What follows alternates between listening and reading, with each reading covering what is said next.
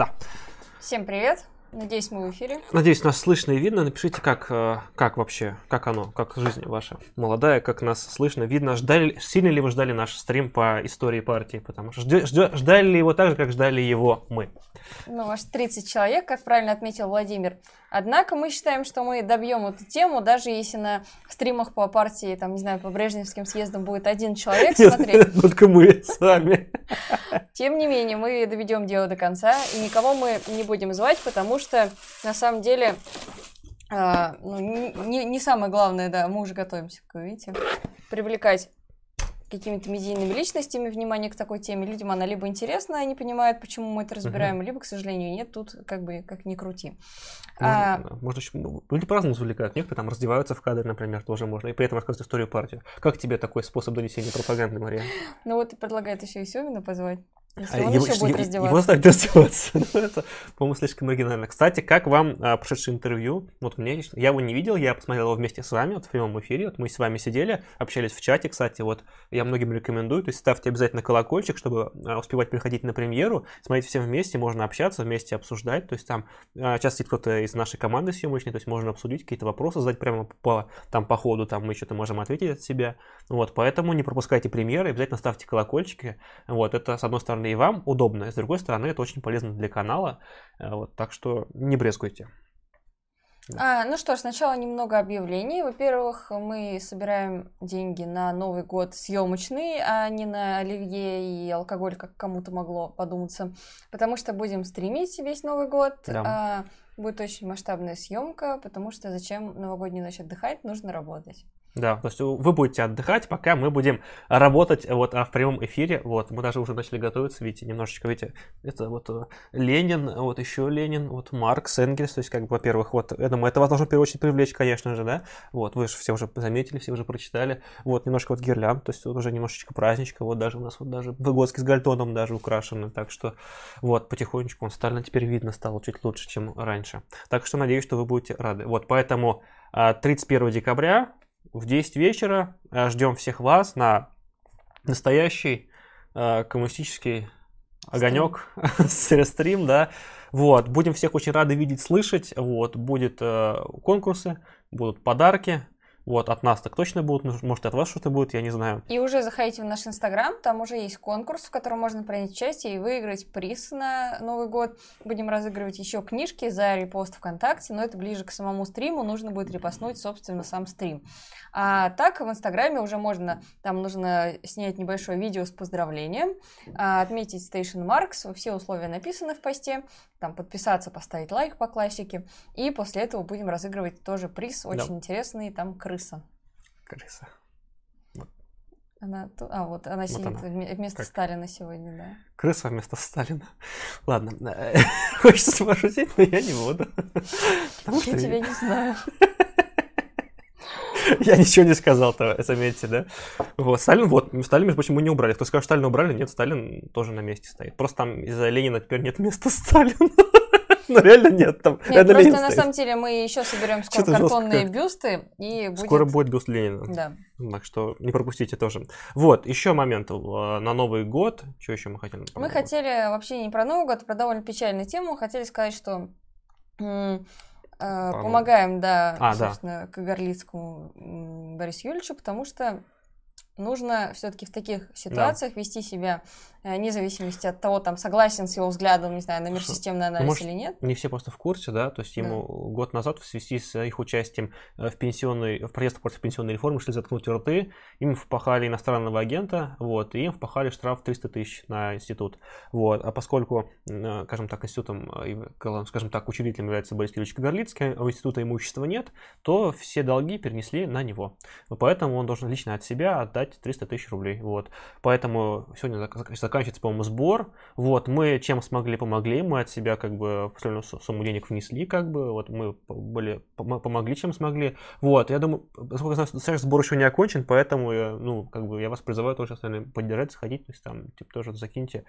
пару рублей, как бы тоже, чтобы была, э, тоже все-таки была какая-то солидарность, потому что это очень важно, когда кого-то из активистов прессуют, тут уже, скажем так, становится не так важно, кто он по взглядам, э, по убеждениям, там, насколько он там близок, разделяем, не разделяем какие-то принципы, да, тут уже важен принцип то, что наших бьют, и именно мы обязаны учиться защищаться, учиться это делать как помощью информационных кампаний, в том числе и какими-то мобилизационными вещами, в том числе и сбором средств. Поэтому это очень важно, не пропустите. И вот как бы вы можете не очень любить Кагарлицкого, не очень любить его книги, как бы, но поддержать его все мы обязаны. Как бы это, в общем, мне кажется, это в какой-то степени даже индикатор того, кто реально находится, но в рамках какого-то именно движения, да, а кто просто сидит там и на всех воняет просто из-за там из-за уютного своего бложика, к примеру. Ну, по-разному, угу. все этим заняты. Кстати, вот э, тут э, товарищ Иван шутит. Крыса вместо Сталина – это Хрущев.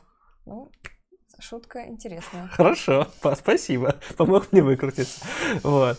Крыса вместо... Это хорошо. Так, так, вроде бы все объявления, а Нет, а еще скоро все. выходит видео.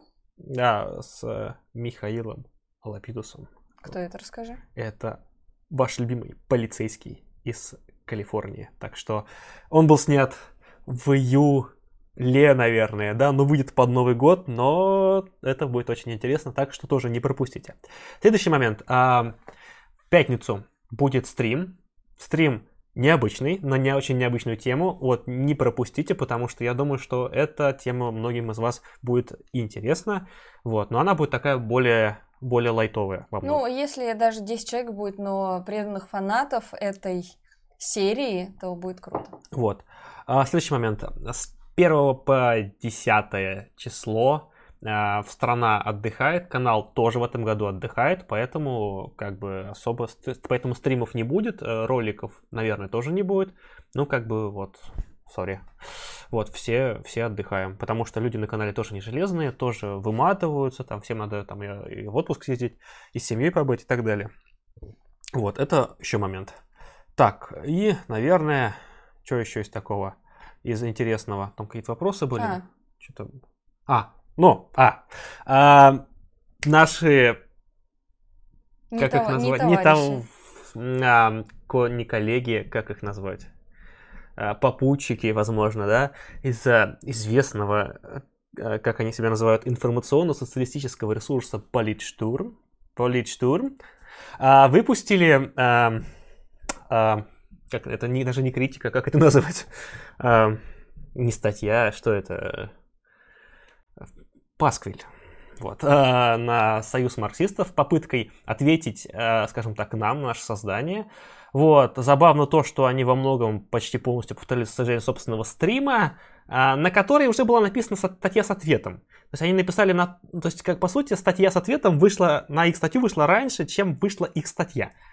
Что довольно забавно, поскольку в ней разбираются, в общем-то, все основные аргументы, как бы, и показывают, что их позиция слабенькая и зачастую ни на чем не основанная, либо на каких-то слухах, на каких-то личных моментах, на лич- личной нелюбви, или просто на банальном незнании материала, в том числе по марксизму, в том числе по истории, а, по истории партии, кстати, в том числе, вот, который мы вас потихонечку просвещаем. А почему? Потому что они не смотрели стримы, вот, посвященные, а, скажем так, а, истории истории партии. В да? общем, если хотите узнать наш ответ, то мы не будем просто делать Ctrl-C, Ctrl-V. Можно зайти да, э, да, в да. группу ВКонтакте Союз марксистов и прочитать наш ответ по Лидштурму. Вот. То, что, то есть, тут что нам назвать, что мы, э, то есть у нас как бы исключительный плюрализм мнений, что мы согласны с всеми гостями, нет, это неправда. Мы не согласны зачастую с гостями, как бы. И многие вопросы, которые направлены к гостям зачастую, они направлены как бы на то, чтобы наиболее полно их взгляды раскрыть. А уж вывод относительно них. Мы же не считаем свою аудиторию тупой, в отличие от некоторых, да? Мы считаем, что наша аудитория – это умные люди с критическим мышлением. Мы задаем вопрос, чтобы гость наиболее полно раскрылся, а уже наша аудитория сама сделала выводы насчет него. Ну, как бы, если кто-то считает, что нужно как бы ложечки всех кормить, то у меня для них плохие э, новости. Вот, вот обзывают там китаефила, Соната Жилкибаева, я считаю, что это просто ну, некрасиво. Вот. Э, и так далее. То есть они какие-то свои э, вещи, догмы. Не, ну вот это вот снял Вудза, значит, троцкист, это вот это настолько Ну да, уже... да, да, да. То есть, типа, то, что э, как бы обоснование каких-то вещей на уровне, потому что я так сказал, то есть там вот так, примерно такого уровня как бы аргументы. Ну, как бы, кому ясно, конечно, можете почитать, но на самом деле очень-очень-очень слабо, и как бы, ну, Полиштурм, к сожалению, себя оправдывает в последнее время свой статус все больше и э, больше. Вот. А... Ну что ж, приступим. А, Потом, а, действительно, мы ответим на все вопросы после основной части. Пишите Station Marks, отмечайте и крупно капсом вопрос слова. И опять же вопросы за донат традиционные. Так что ждем. Желательно, конечно, по теме, но можно и не по ней. Но те, которые не по теме, под конец. Вот, давайте в, в конце, да. Ролик с Семеном отличный был. О, спасибо большое. Так, ну что ж, начнем? Нет! Не начинай.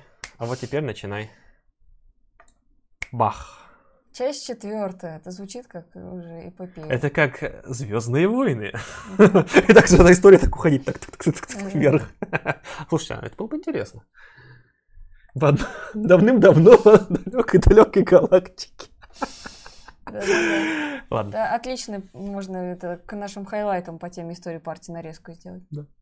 Итак, начнем мы с эпохи реакции, потому что а, как раз-таки мы закончили вот на этом периоде довольно uh-huh. печальном и тем не менее очень интересным, потому что он показывает, как партия работает в период, когда начинается реакция, да. То есть мы закончили на том, что, э, безусловно, в период революционного подъема очень круто и здорово, когда у тебя там сотнями записываются в партию, а когда все пошло крахом, то э, нужно все равно продолжать работать, остаются самые стойкие, численность падает и вообще довольно-таки упаднические настроения даже среди самых пораженных революционеров тоже делать в этот период. А, начинается Столыпинская реакция. Вот на этой, на этой иллюстрации показано Столыпин, в общем-то, в виде живого и уже не совсем. И немного не живого. Немного, да, потому что он э, на самом деле умер не сразу. Напомню, на него было совершено покушение, а, в результате которого он скончался через 10 дней. Причем там был момент, когда все думали, что он выживет. Но все это было неспроста, а, потому что а, хотелось бы немножко рассказать вообще предысторию всего да. этого. Дело в том, что да просто на... кровопийцы, убийцы, большевики убили э, да. святого министра, который хотел сделать Россию снова великой. На самом деле э, большевики были ни при чем, собственно, а речь шла о народовольцах, которые немножечко сломались, да, и превратились в эсеров, которые применяли методы террора. А, вот, э, Ваши народовольцы да. сломались, несите новых. А, в общем-то, действительно... Что-то я сегодня разошелся. Тебе бывает раз в месяц примерно. В общем-то, действительно, Это народовольцы... я сказал, да Начали с да, такого хождения в народ, все тихо, мирно, как раз вот мы недавно это да, обсуждали. Да. А чем же они кончили? А кончили тем, что ну, поняли, что других методов нет и пришли к террору. Ну, переводим, то есть они пытались всех образовать, делать кружки, а потом поняли, что кружки не работают, сказали, а нахер будем всех мочить и начали всех мочить. Ну, не всех, а такой адресный террор начали осуществлять.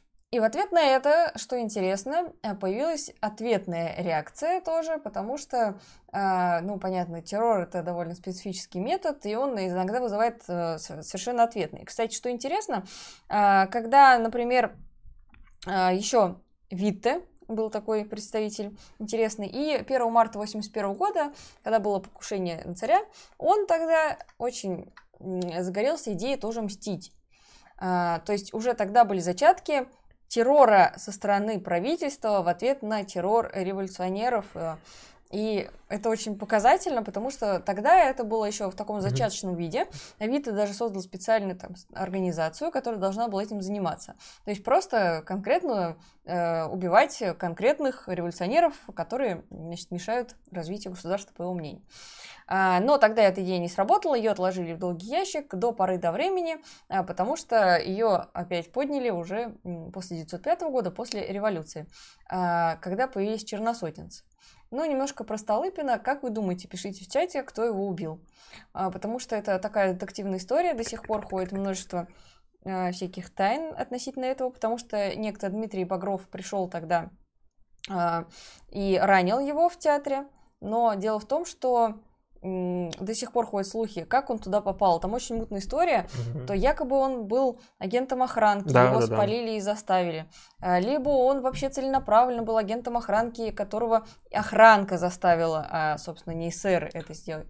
А там а... же в это время же, по-моему, царь был в, э, в театре же, насколько, насколько я помню. То есть там вообще там должны быть, должны быть очень такие усиленные меры безопасности, да, получилось. Но при этом э, Багрова пропустили якобы сами люди из охранки, угу. потому что он сказал, что у него есть сведения, и он только в театре покажет, кто э, собирается совершить покушение.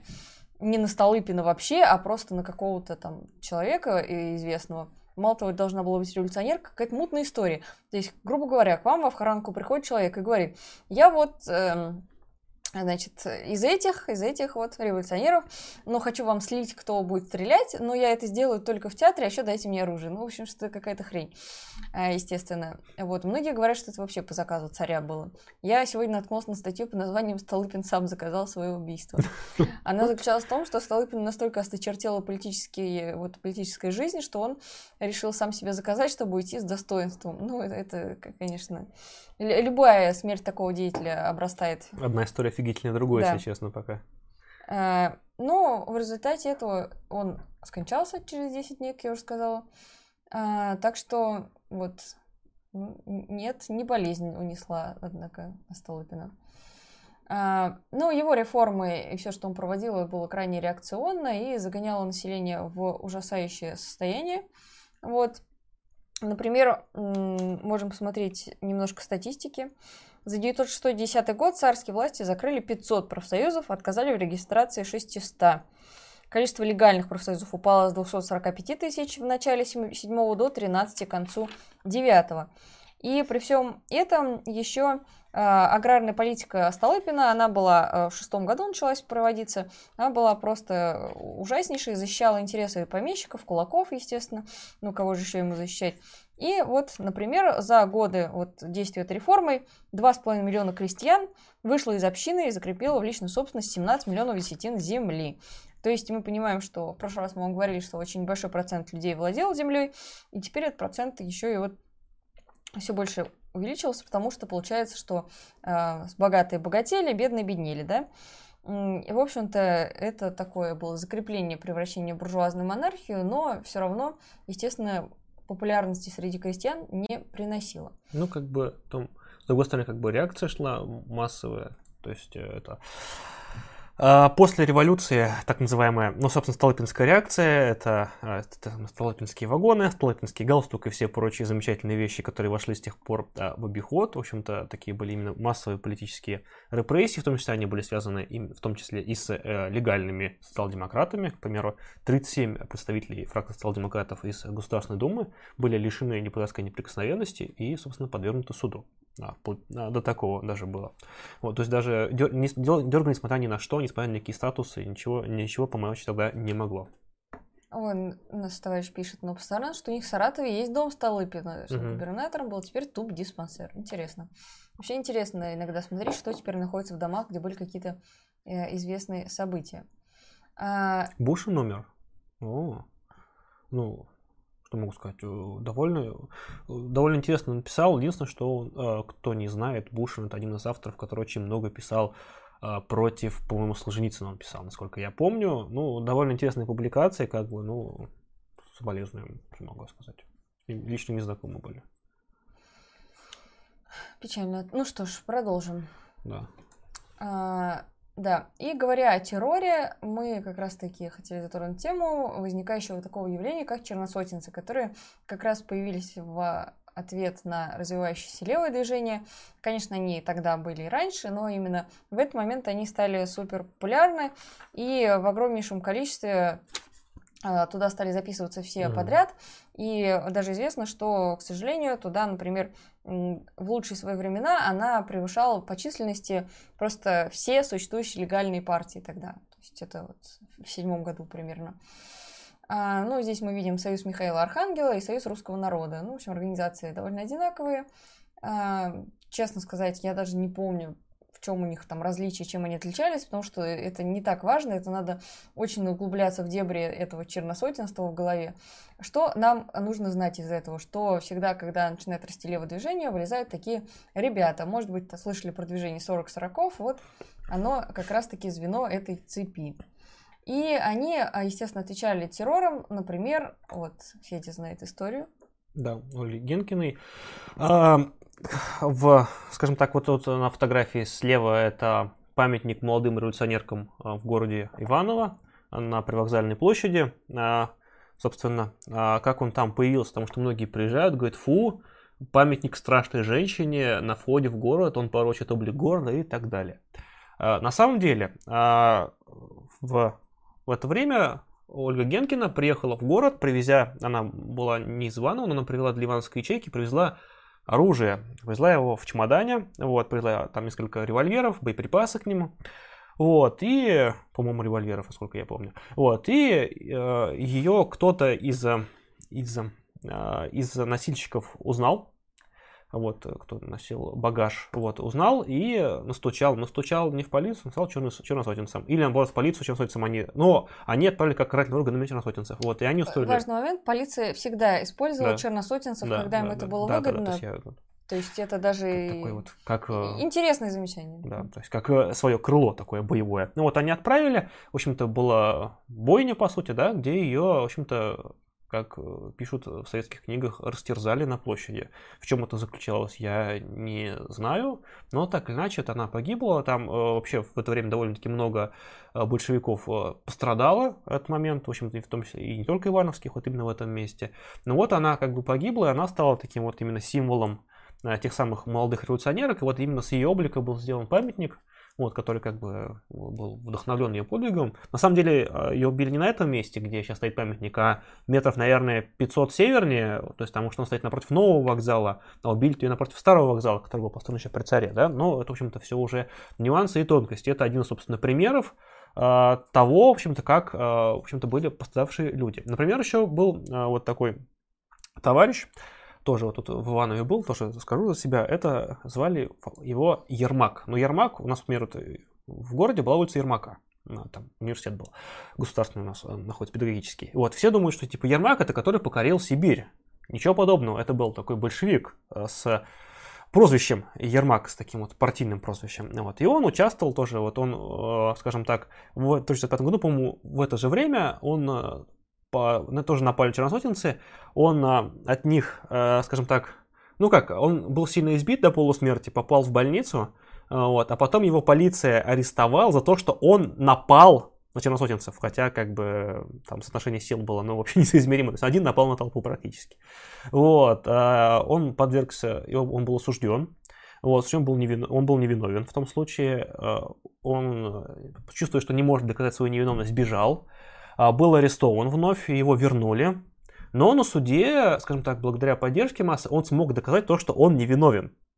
Но а, ему дали срок за то, что он сбежал из тюрьмы. И в итоге он все равно сел. Вот, сел и досидел аж до 17 года, а, до февраля, когда случилась амнистия вот, политическая. И он был отпущен, участвовал в работе вот, и погиб при обороне Кремля уже потом. Вот, то есть, и, кстати, похоронен у Кремлевской стены. Вот, если идти э, кладбище, то там, вот, там по левой стороне, э, по левой, да, там эти вот угу. защитникам Кремля, как раз таки, эти вот, они, они похоронены, там коллективное захоронение, вот он, там его фамилия есть.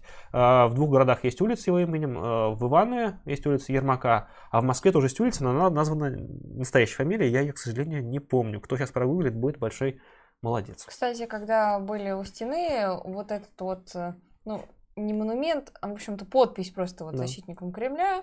А, она, имеется в виду 17 -го года, она в очень ужасном состоянии. Там еле-еле что-то видно, то есть ее видно давно не реставрировали.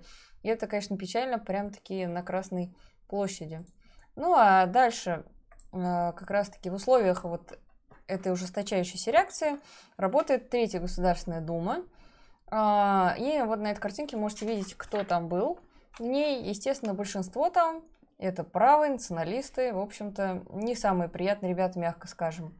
Как раз такие вот сочувствующие тем, кто убил Генкину и э, напал на Ермака и так далее. То есть это довольно-таки сложная ситуация. Октябристы, они все-таки, конечно, склоняются к центру, но, тем не менее, понятно, что ребята довольно правые в своих воззрениях и склоняются в большинстве обсуждаемых тем именно туда.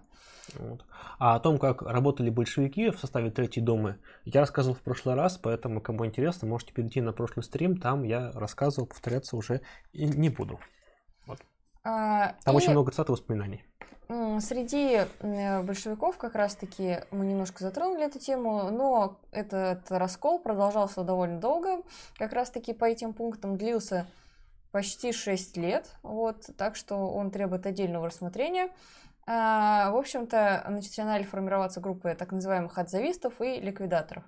И вот здесь вот у нас отзависты. Надеюсь, вы знаете это замечательное улыбающееся лицо.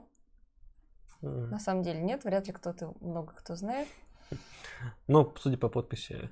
Специально подписала, чтобы... Потому что каждый раз, когда я какую-то фотографию и спрашиваю, кто это, и никто не отвечает, даже если это Роза Люксембург, то мне это очень печалит. Я решила давать подсказки. Узнают максимум Ленина, Сталина, иногда, да. иногда Троцкого.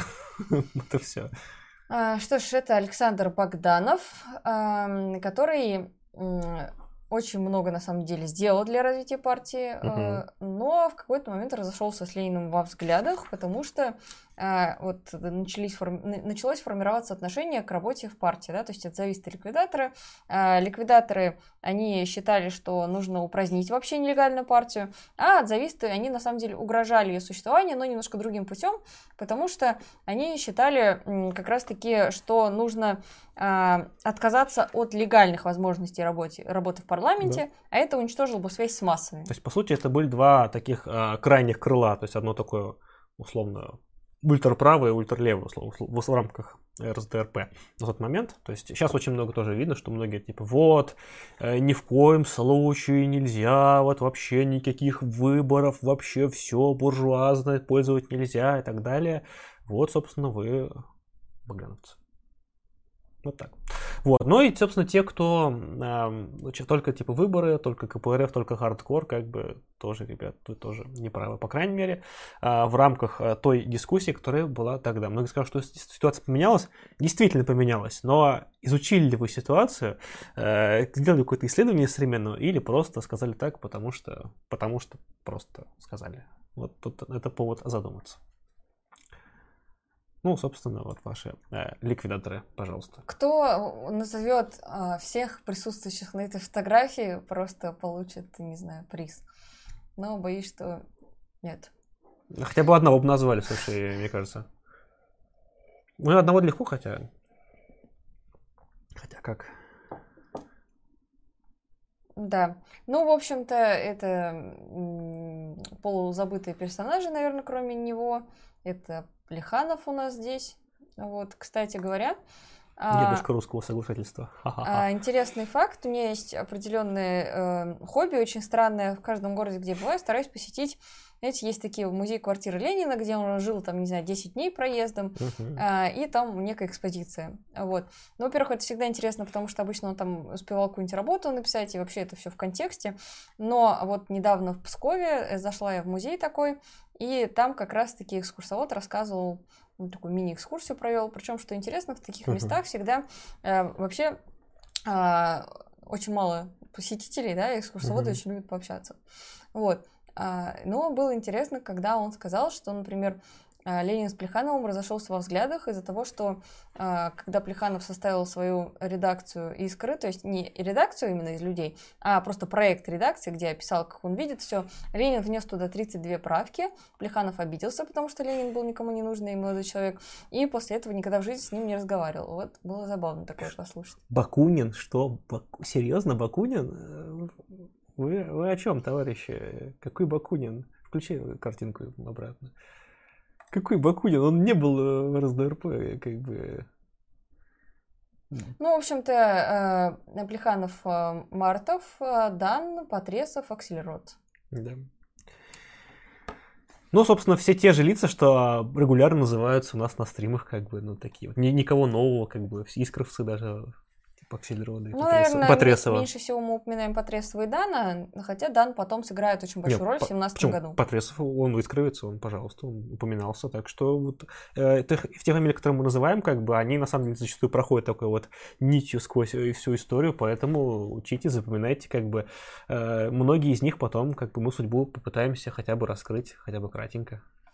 А, ну что ж, теперь мы приблизились к пятой общероссийской конференции РСДРП. А, и вот в условиях того, что происходило как раз-таки, нужно из этого всего выпутаться. И вот вам вдохновляющая цитата Ленина на эту тему. А, потому что как раз таки вот в такие моменты, даже я специально смотрела стенограмму съезда, И конференции, которые сохранились. И там действительно, то есть э, все выступают с какими-то скучными прениями и так далее. И тут выходит Ленин и вот какую-нибудь такую речь выдает вот э, такого Мгм. плана. Ну Так. вот, что тут, по ЦК, да, то есть ЦК были избраны 5 большевиков, 4 меньшевика, 2 представителя польской, 1 представитель латышской социал-демократии. Также были избраны 10 кандидатов в члены ЦК от большевиков, в их числе Ленин, Богданов, Красин, 7 от меньшевиков, в их числе Мартов, Бройда, Гарви и Рамишвили.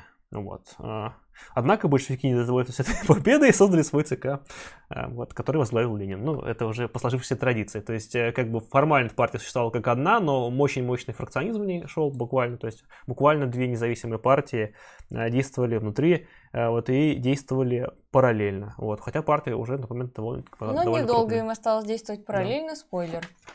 А, Итак, наша любимая рубрика. А что делал Троцкий? Да. Э, Вот здесь справа предоставлены цитаты, я ее озвучу.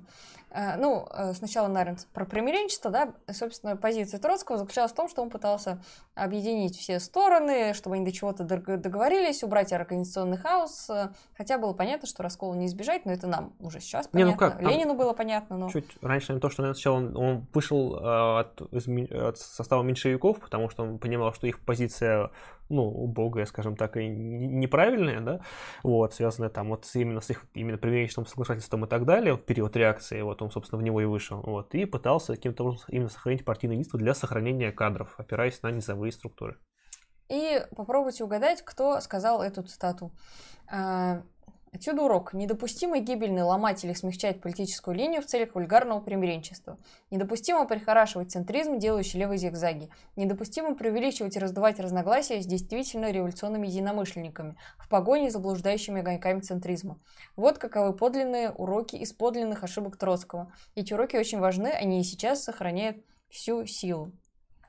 На самом деле фраза довольно интересная, то есть Мгм. она объясняет, что а, позиция Троцкого в данный момент она была ошибочной, и что он пытался примирить все, не понимая, что лучше в какой-то момент расколоться идеологически, но двигаться в правильном направлении, чем идти на компромиссы с теми, кто явно ушел в оппортунизм. А, ну, а, вот очень хорошая критика. Кто же так раскритиковал Троцкого? Вот, просто чувак молодец. И действительно, это сказал Тро- Троцкий сам про себя в первомоментной революции. А, Ну, да. О, ужас, да? Ну, Это- в общем-то, нет, не Сталин, Троцкий сам про себя сказал. А почему-то просто чувак это удалил, а зря. вот, была а пра- ты- Это был правильный а ты был ответ. правильный ответ, да, мог получить. А, на Ага. Сталина похоже? Нет, это как раз-таки Троцкий сам про себя. Шедингер пишет, Федя Ленин, майор Плеханов, намек понял. Забавно, И забавно. не ленинская цитата, а цитата Троцкого. Вот Нет, так вот. Нет, это Троцкий. То есть... а, Б- Будем написано- бить э, Троцким по Троцкому. Да, ну, в духе Яковлева. Э, Здесь как бы момент понять, что все-таки он мог заниматься самокритикой, да? Мгм. в какой-то степени, там, да, нет, э, не всегда, но вот в этот момент ему это удалось. Итак, Нет, Троцкого ответ. Ладно, все. Вот, ну и как раз-таки тогда шел спор между тем, какую газету издавать от имени партии. И поэтому все, каждый сдавал свою. Да, каждый издавал свою. Вот здесь вы видите примеры. Ну, как вы знаете, Ленин и его команда издавали «Пролетарий», «Правда» Нет, Троцкого. Ты думала, что... Надо сказать, что типа вы издавали, что вы думали? Нет, неправду. И «Заря» меньшевистская. А, Самое интересное, что после пятого, пятой конференции было решено, не съезда, именно а конференции, было решено поддержать финансово правду. И она стала органом ЦК. Ну да. Вот. А, Что да. Ленина привело в крайнее расстройство. И вот его цитата. Ну, она, конечно, неофициальная, это из письма его Горькому. А, потому что он э, действительно был расстроен, что в какой-то момент на конференции, вот как раз-таки пятой конференции в Париже, вот они обсуждали, обсуждали, вот как раз борьбу с ликвидаторами, отзавистами. Даже а пятая или конференция? Да, это пятая, это пятая конференция, а не съезд. Пятая конференция РСДРП. Да, действительно, иногда можно запутаться, потому что э, по номерам идут Потому что- конференции, потому по что, номерам ну, идут съезды. Потому что, по-моему, это на след- это, по-моему, в 10 году было то, что... Ну ладно, может, я путаю, конечно. Не-не. Потому что там написано 10 год. Вот в документе, видишь? 1910 год. И у меня написано 10 год. Не, ну речь сейчас вот про как раз-таки восьмую. Восьмую. Вот. А, и э, вот цитата, значит, крайнего расстройства его, потому Мгм. что надоело уже, что в этот раз опять, помните, в прошлый раз мы показывали большевики, то выиграли, то проиграли, там цитаты. Сталина еще были. И в этот раз очевидно, что они тоже проиграли свои позиции. А, и еще они проиграли по очень интересной теме. Что ты делаешь? Ага. Наследство Шмидта. О-ла-ла. Золото. Кто, кто что знает вообще про эту историю? История Сейчас просто мы поговорим про денежки, да? Дело в том, что как раз-таки на а, Парижском пленуме было решено все. Значит, а, Ленин и его большевики потеряли контроль над наследством Шмидта. А, потому что конфликт все разрастался, и получилось, что... Так, где, где наша презентация? Да, и получилось, что э, Богданов и Луначарский, они все больше от Ленина уже отходили по своим идеологическим взглядам, а наследство Шмидта было напрямую связано с их концепцией приобретения денег для партии. Вообще очень интересная на самом деле история. Ее это просто экранизировать надо. Я не знаю, экранизировали или нет, но я, я искренне надеюсь, что не доберутся всякие Тут там первоканальщики. этого. Некоторые пишут уже фиктивные браки. Да, фиктивные браки, правильно. Да. А, потому что, ну, хотя они не совсем были фиктивные на самом деле, а, потому что дело в том, что тогда, э, значит, Николай Шмидт э, там, был большевиком, родственник Савы Морозова, а, активно поддерживал финансово и так далее, оружие поставлял, но когда его арестовали, а, он сразу же там начал сдавать адреса, фамилии, явки, пароли. А, К сожалению, это было вызвано не тем, что он был плохой человек, ни в коем случае, но степень слома у всех разная, опять же, там, и надо понимать, что методика, которая к нему применялась, была не самая легкая, в результате чего он очень впал в депрессию, человек был вообще довольно-таки э, с проблемами э, со здоровьем, и через некоторое время он совершил самоубийство, когда уже обсуждался вопрос, чтобы отдать его на поруки родственникам. У него было огромное состояние, и оно переходило официально его сестрам. Но дело в том, что перед смертью он сказал, что хочет его завещать партии на дело. А в результате сестры, в общем-то, были не то чтобы очень против, но не сразу. А, потому что получилось, что изначально, значит, там должен был все получить его младший брат, но а, к нему съездили большевики и уговорили его не участвовать в борьбе за наследство. Но он согласился. А, Дальше а, интересно, а, две сестры, а, и они как раз-таки, одна была э, с пятого года в РСДРП, вторая нет. Так что с младшей все было попроще. Ей было 20 лет, да, чтобы вы понимали, но она уже была партийцем прям со стажей. И как раз-таки вот представленный на первой фотографии Николай Шмидт, на второй маленькой это Николай Таратута, который стал ее мужем. И они, в общем-то, неэффективно поженились, потому что они потом прожили вместе очень много лет, у них было трое детей. И вообще, э, даже, извините, не совсем поженились. Они э, как бы жили в гражданском браке, но официально она была замужем за однопартийцем из-за того, что Таратута был на нелегальном положении. А, так что получилось вот так вот. Но без проблем наследство Елизаветы, в общем-то, перешло. Дальше, старшая сестра, это Екатерина, с ней, 23-летней женщиной, было очень сложно, потому что она э, сначала была тоже за большевиков, все было здорово, а потом так получилось, что она, к сожалению, э, тоже влюбилась в своего фиктивного мужа. То есть, понимаете, эти браки фиктивные, но не фиктивные. То есть изначально замыслились как фиктивные, Да. но что-то пошло не так. Ее фамилия Андриканис, и он вот э, долгое время тоже работал в партии, но в какой-то момент его отправили, э, ну, он уехал за границу, отправили, потому что нужно было срочно скрываться, иначе ему пришлось бы переходить на нелегальное положение.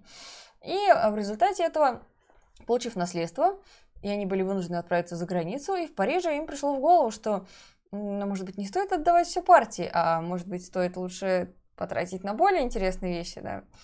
Ну, буржуазная среда определила их Да. сознание, как мы знаем. В результате этого они часть наследства потратили, а большевики к ним приехали и пытались его из них, э, собственно, выбить. Где деньги, Лебовский, да. Даже устроили суд. суд. Причем у Андрея, Андрея Каниса было такое вот э, впечатление, что нужно позвать на суд не большевиков. Он очень просил. В итоге согласились на беспартийных левых. Какую-то часть он отдал, но очень мало, а большую часть он оставил себе, потратил. Вот.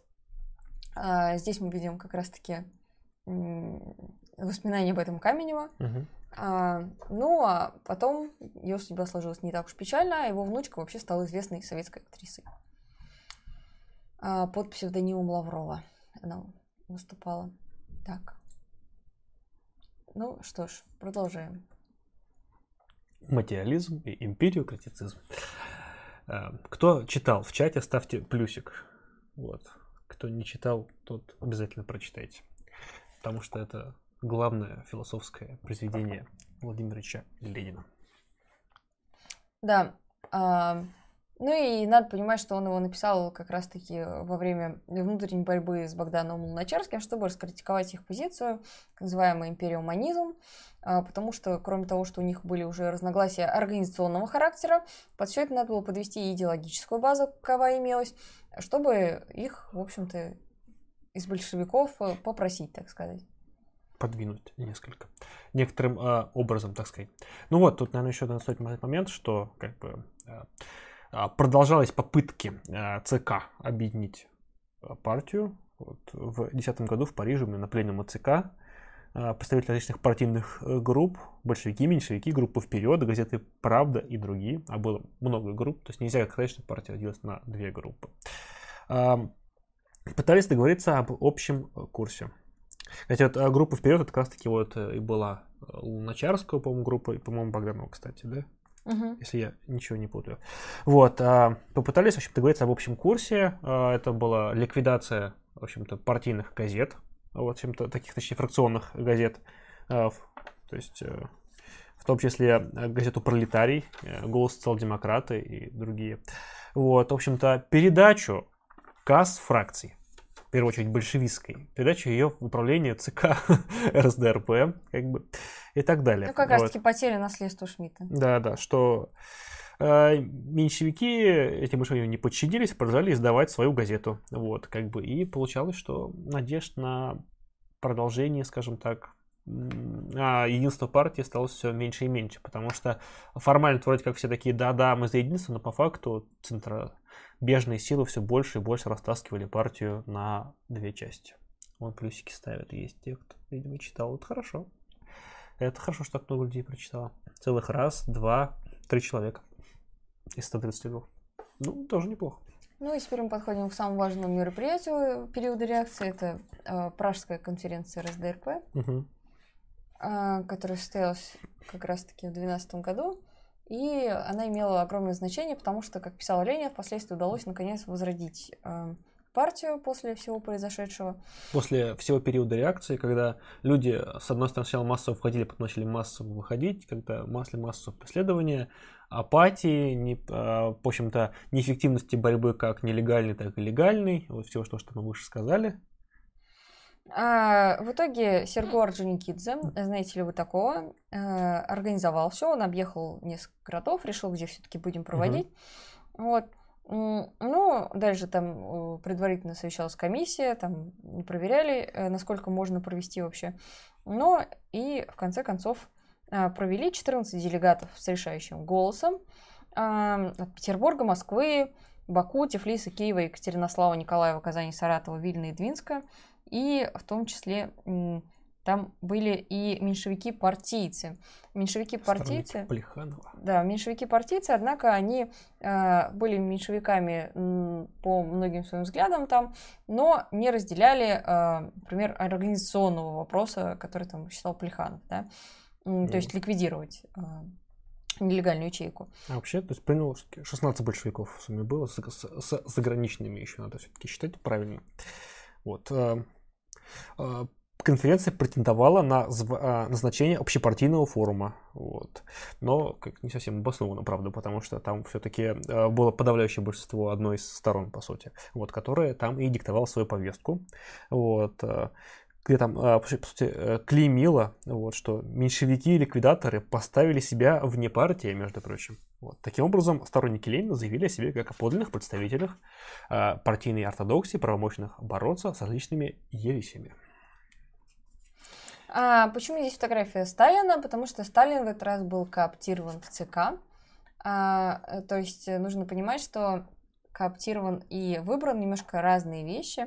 И за это потом Троцкий в своей работе будет его гнобить, наверное, правильное слово, говоря, что он... Нога, поди, отдохни. А, не сам в итоге был избран, потому что его, мол, никто не знал, он там был совершенно неважный персонаж, а его пришлось аж кооптировать, да еще и самым последним, когда, грубо говоря, нужно было место хоть кем-то заполнить, кто на легальном положении и так далее.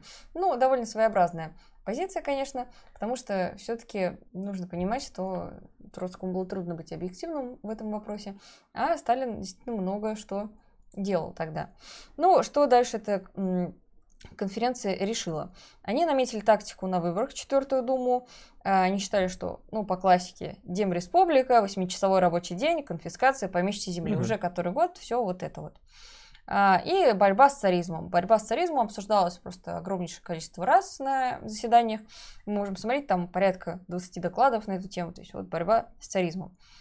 А, а также там были ну, требования, естественно, за рабочий класс. А, например, а, они хотели там какие-то конкретные законы, например, в больничных кассах э, на благо рабочих пустить. И опять же, все те же темы всплывают о ликвидаторстве, о группе ликвидаторов. Uh-huh. Вот, то есть доклад начинается, вот уже пятый год ведет решительную борьбу с ликвидаторством РСДРП. Ну, то есть мы понимаем, что период реакции все, э, то есть если мы про пятый год говорим, и там, оп, то они это обсуждают, то вооруженное uh-huh. восстание, здесь довольно долго и нудно тянется тема отзавистов, ликвидаторов, э, и Троцкого, который бегает между всеми и пытается всех помирить, а его все за это ненавидят. И по объективным причинам, между прочим, потому что не нужно так делать, и он сам это потом признал. А, да. Ну, и опять же, выразили поддержку газете «Правда» снова, то есть она становится центральным, да, общепартийным органом. А, дальше, наверное, интересно, кто вошел в Центральный комитет партии. Да. Вот это вот очень интересно, потому что, ну, фамилия вам ничего не скажет, если честно, кроме одной, наверное. Ну, не одной, но, в общем, сейчас скажу, о чем я. Голощекин, Зиновьев, Ленин, Малиновский, э, Орджоникидзе, Спандарян, Шварцман. Малиновский. Знаешь такого замечательного персонажа? А я думаю, что многие знают потому что именно в этот промежуток времени а, большевики под давлением э, зарубежной части ЦК выходят, э, организуют свою а, фракцию в Государственной Думе, именно отдельную, вот, и возглавляют ее как раз-таки Малиновский, который после 2014 года стал известен как Петровский. А более всего известен как кто? Как полицейский провокатор.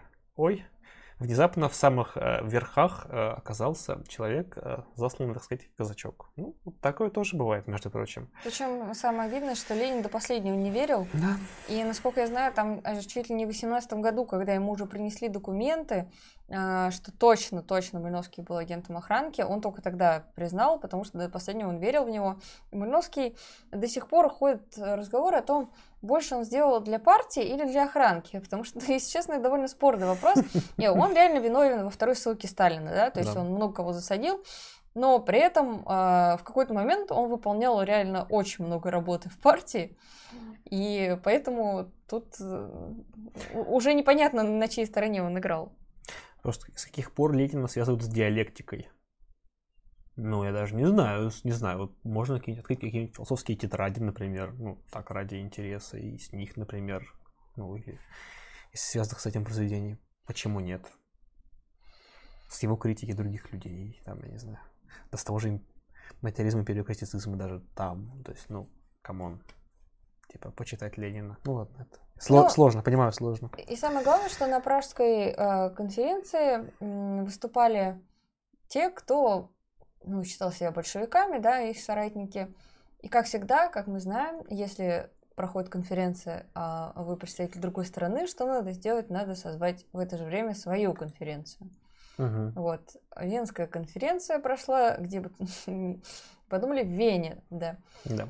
А, ну и организовал ее, вот видно, кто, кто виновен в организации этой замечательной конференции. Да, либо.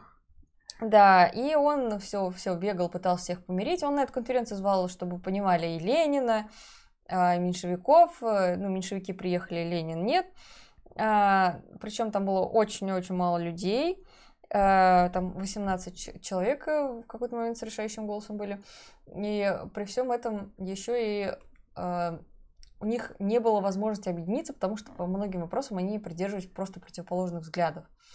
Но что поделать, Лейба Давидович очень-очень старался, да, потому что, ну, то есть э, попытка была несколько искусственно э, соединить всех в одну партию, да, и дальше начать работать. Хотя было понятно, что все-таки уже, ну, надо по этому вопросу mm раскалываться.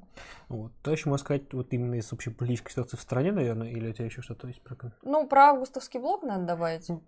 Как раз-таки вот то, что Венская конференция сделала, так называемый августовский блок, угу. который просуществовал крайне недолго. А, Причем Мартов даже стеснялся потом своего участия во всем этом, потому что настолько быстро эта искусственная структура развалилась. А, ну, выступал там, естественно, в основном Троцкий, а, продвигал там идеи организации так называемого сельскохозяйственного пролетариата, там, передачи беднейшим крестьянству. Вот.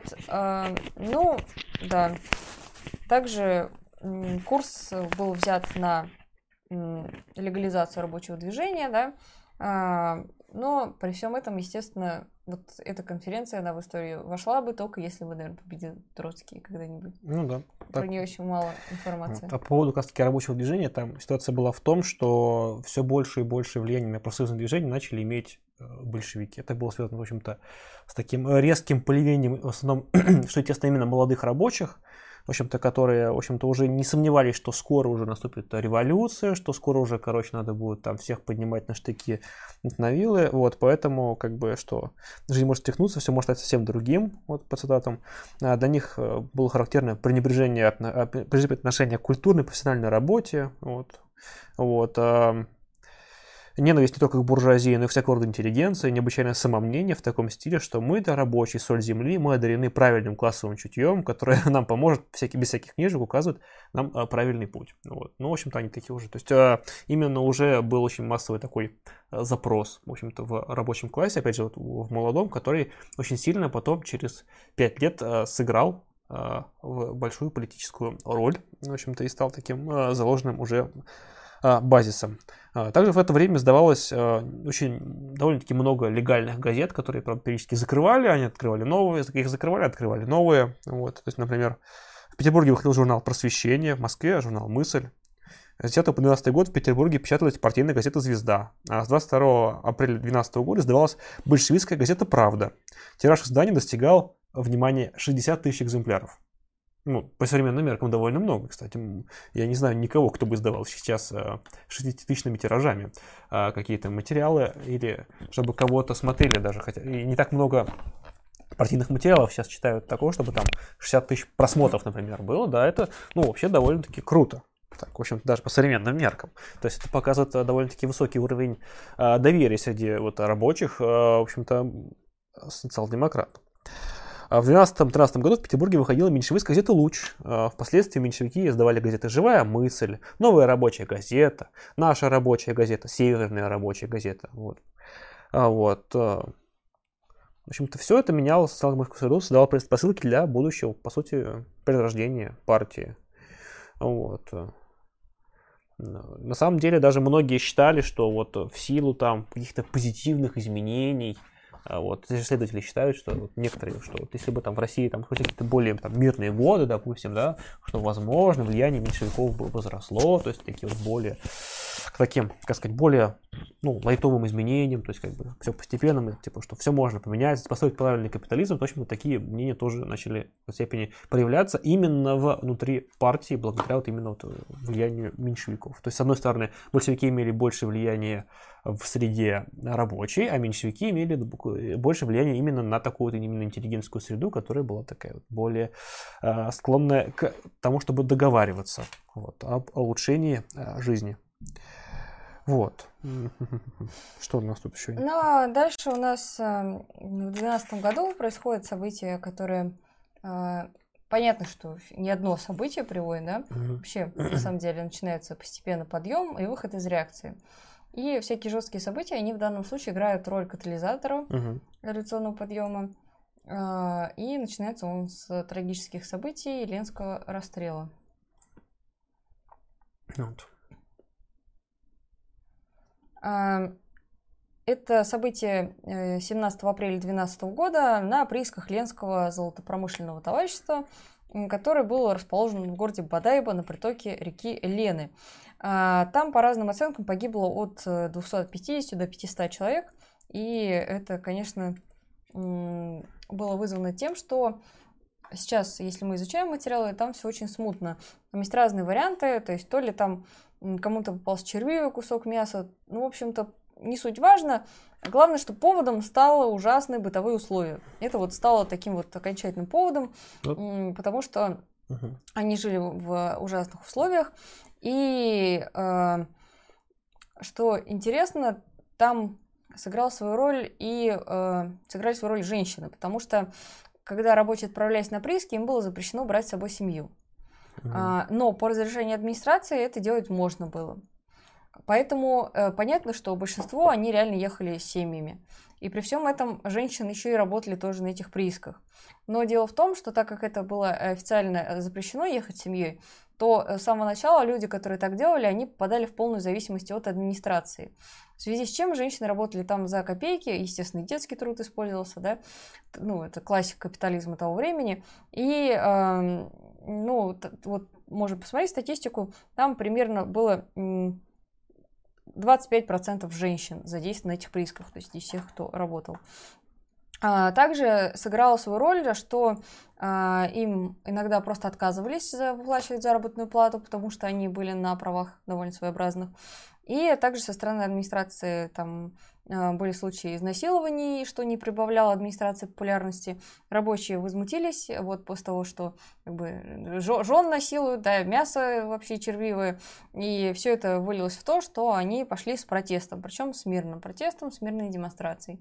А в результате этого их расстреляли, потому что, а, потому что у нас иногда вот власти в Российской империи думали, что проще, как в пятом году, да, вз- взять и расстрелять. Причем надо помнить о том, что ленинские прииски, они принадлежали, э, скажем так, не отечественному капиталу, а уже как раз таки международному и Ой, что ж ты как-то открываешь, интересно.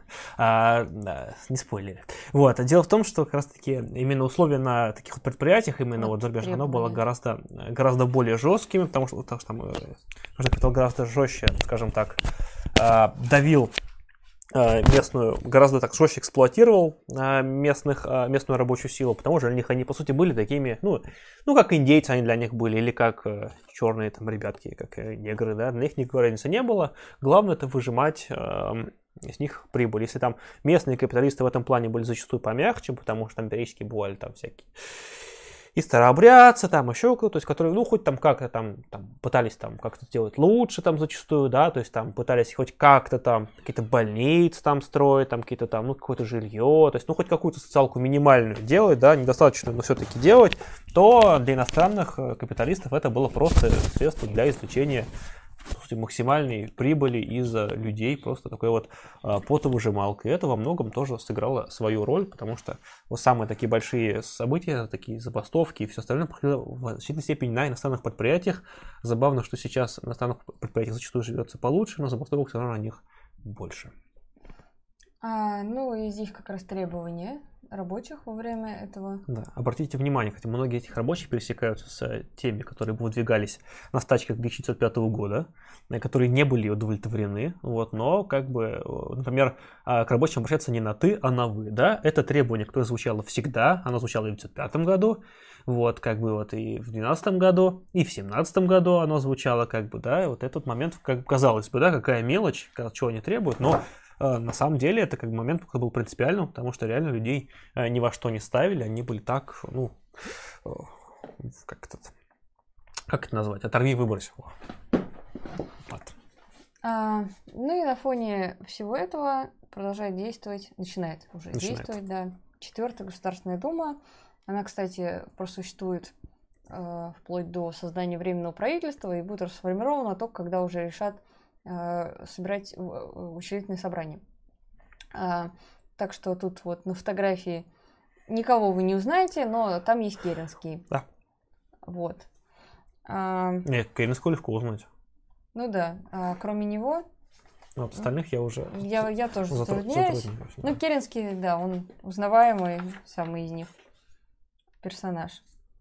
И опять... у кого не было растительности на лице. Да-да-да. Опять большевистская фракция. Кстати, многие почему-то считают, вот я сталкивалась с таким, что они думают, что Ленин заседал в Госдуме, да, лично.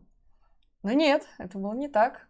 А, тем не менее, вот, например, в моем учебнике советском угу. очень много написано о том, что большевики, которые заседали в Госдуме, они по каждому вопросу ездили консультироваться к Ленину за границу.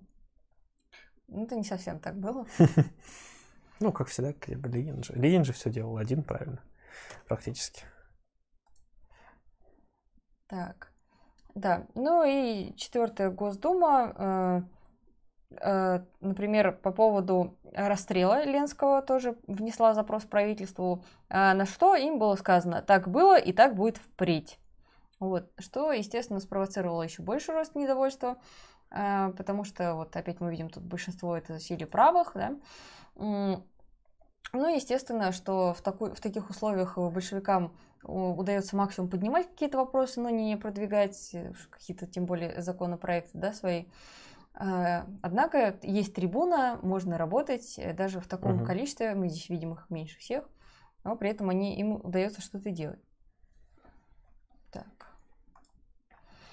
А, ну, в общем-то, период реакция на этом более-менее уже закончился, и начинается рост рабочего движения. Поэтому хочется закончить. Э, было совершено несколько там, совещаний, а, в частности, в Польше, а, Краковская, Поронинская, и туда ездили большевики, чтобы решать вопросы о том, как работать дальше – как действовать в новых условиях, потому что изменить условия, нужно менять методику работы. Да? И вот э, в 2013 году уже происходит Поронинское совещание, где, опять же, Ленин вот эту вдохновляющую фразу uh-huh. говорит, потому что они считали, что нужно уже э, выступать за единство рабочего движения, но э, такая фраза красивая не на словах, а именно на деле, да, э, то есть чтобы рабочие продолжали вступать в партию, новый революционный подъем и дальше наполнить партию рабочими, которые реально готовы работать. Так что а, ну и что интересно, на выборах в эту Госдуму победили во всех регионах, где э, пролетариат, э, ну, где 4 пятых пролетариата страны сосредотачивался, там победили большевики от этих губерний. А вот на этой радостной ноте мы заканчиваем период да. лекции. Предвоенный, по сути, период, да, вот мы э, как назвали, что страна, в общем-то, в общем-то, в ожидании мировой войны, вот, в общем-то, а саму мировую войну, да, мы начнем в следующий раз, в следующем уже году у нас будет первый исторический наш стрим. Не факт, что самый первый стрим в этом году, кстати, э, не факт, совершенно не факт. Когда он будет, не обещаем, но скоро. Не успеете соскочиться. Ну, вы так не скучаете, кого я обманываю? Только, только мы вдвоем мы любим эти стримы. Даже ни одного модератора сегодня нет на стриме. Ты обрати внимание, вообще халявщики. Э. Мне кажется, давно пора уже, блядь, конкурс на новых модераторов. Просто все, все просто забили. Какого вообще хрена? Я да, все... мы сами модерируем чат. Я, я сижу, модерирую просто чат вот так вот. Так, я, так, одним, одним глазом как бы это, читаешь ты как бы шпаргалку под, это, подгадываешь, mm-hmm. другим глазом чат читаешь, подбаниваешь всяких. Ой, да, да, да. Ну что ж, а, давайте вопросы по теме, если есть, здесь вроде было. А, так, а, давайте на, на что напомнить хотел бы я, что у нас в Новый год будет стрим, поэтому 31 декабря 2019 года в 22.00 приходите к нам, будем вместе провожать старый год, вспоминать и подводить какие-то итоги, вот, будем в общем-то, э, строить какие-то планы, возможно, совместно, какие-то идеи, будем э, поздравлять, и, в общем-то, просто, скажем так, э, проводить Новый год вместе таким, таким вот а, огоньком. Как ну, это вот, вот товарищ Ярославский спрашивает нас, забыли рассказать про августовский блок Троцкого. Наоборот, мы очень долго про это рассказывали. Э, минут так, так что, 10 Так назад. что, вот, если вы пропустили, то это очень печально. Вот, отмотайте и посмотрите. Вот, а, второй момент, наверное, да, то есть мы на а, Напомним, что канал с 1 по 10 января уходит на каникулы, канал отдыхает, поэтому стримов, ну, увы, не, будет, э, будут, их роликов, наверное, не будет, вот. Да, кстати, задавайте ваши замечательные вопросы. Э, можете написать их по ссылочке в описании с донатом, чтобы они пришли в первую очередь, как бы это э, все, естественно, идут на поддержку а, да, почти, на поддержку, в общем-то, существования, на поддержку работы канала. Вот, с одной стороны. А с другой стороны, у нас скоро откроется возможность спонсорства на канале. Можно будет поддержать его напрямую, что очень удобно, на мой взгляд. Вот, а, так что тоже обратите внимание. Следующий момент такой интересный. А, что еще у нас? В общем-то, сейчас идет, по сути, кампания солидарности с Борисом Кагарлицким. Дело в том, что а, ему а, наши замечательные, нет, незамечательные власти выписали штраф 300 тысяч рублей, как бы, да, и я считаю, что это, по сути, полный беспредел, он связан с его политической деятельностью, попытка заткнуть его. Вот, я считаю, что в данном случае, несмотря там на того, что кто-то кто его поддерживает, кто-то не поддерживает, опять сейчас абстрагируемся, мы обязаны все его поддержать, поэтому и посмотрите у него страницу, если сбор еще не завершен, то обязательно помогите, обязательно вкиньте свою э, копеечку, это будет, наверное, правильным решением. Вот, а спрашивают про контактные зоопарки. Нет, не про контактные зоопарки. В общем-то, я сейчас изучила коротко этот вопрос. Вопрос от Петра. На какой стороне находитесь в истории с частным зоопарком Сайфари Тайган? Неужели за буржуй Зубкова, как мы удивлены, ноги левые? Э, привет, Петь, кстати. В общем-то, я э, вот изучила сейчас последние новости по этому вопросу. Э, и это очень какая-то странная история, да, надо разбираться. Но я могу сказать лично мое мнение.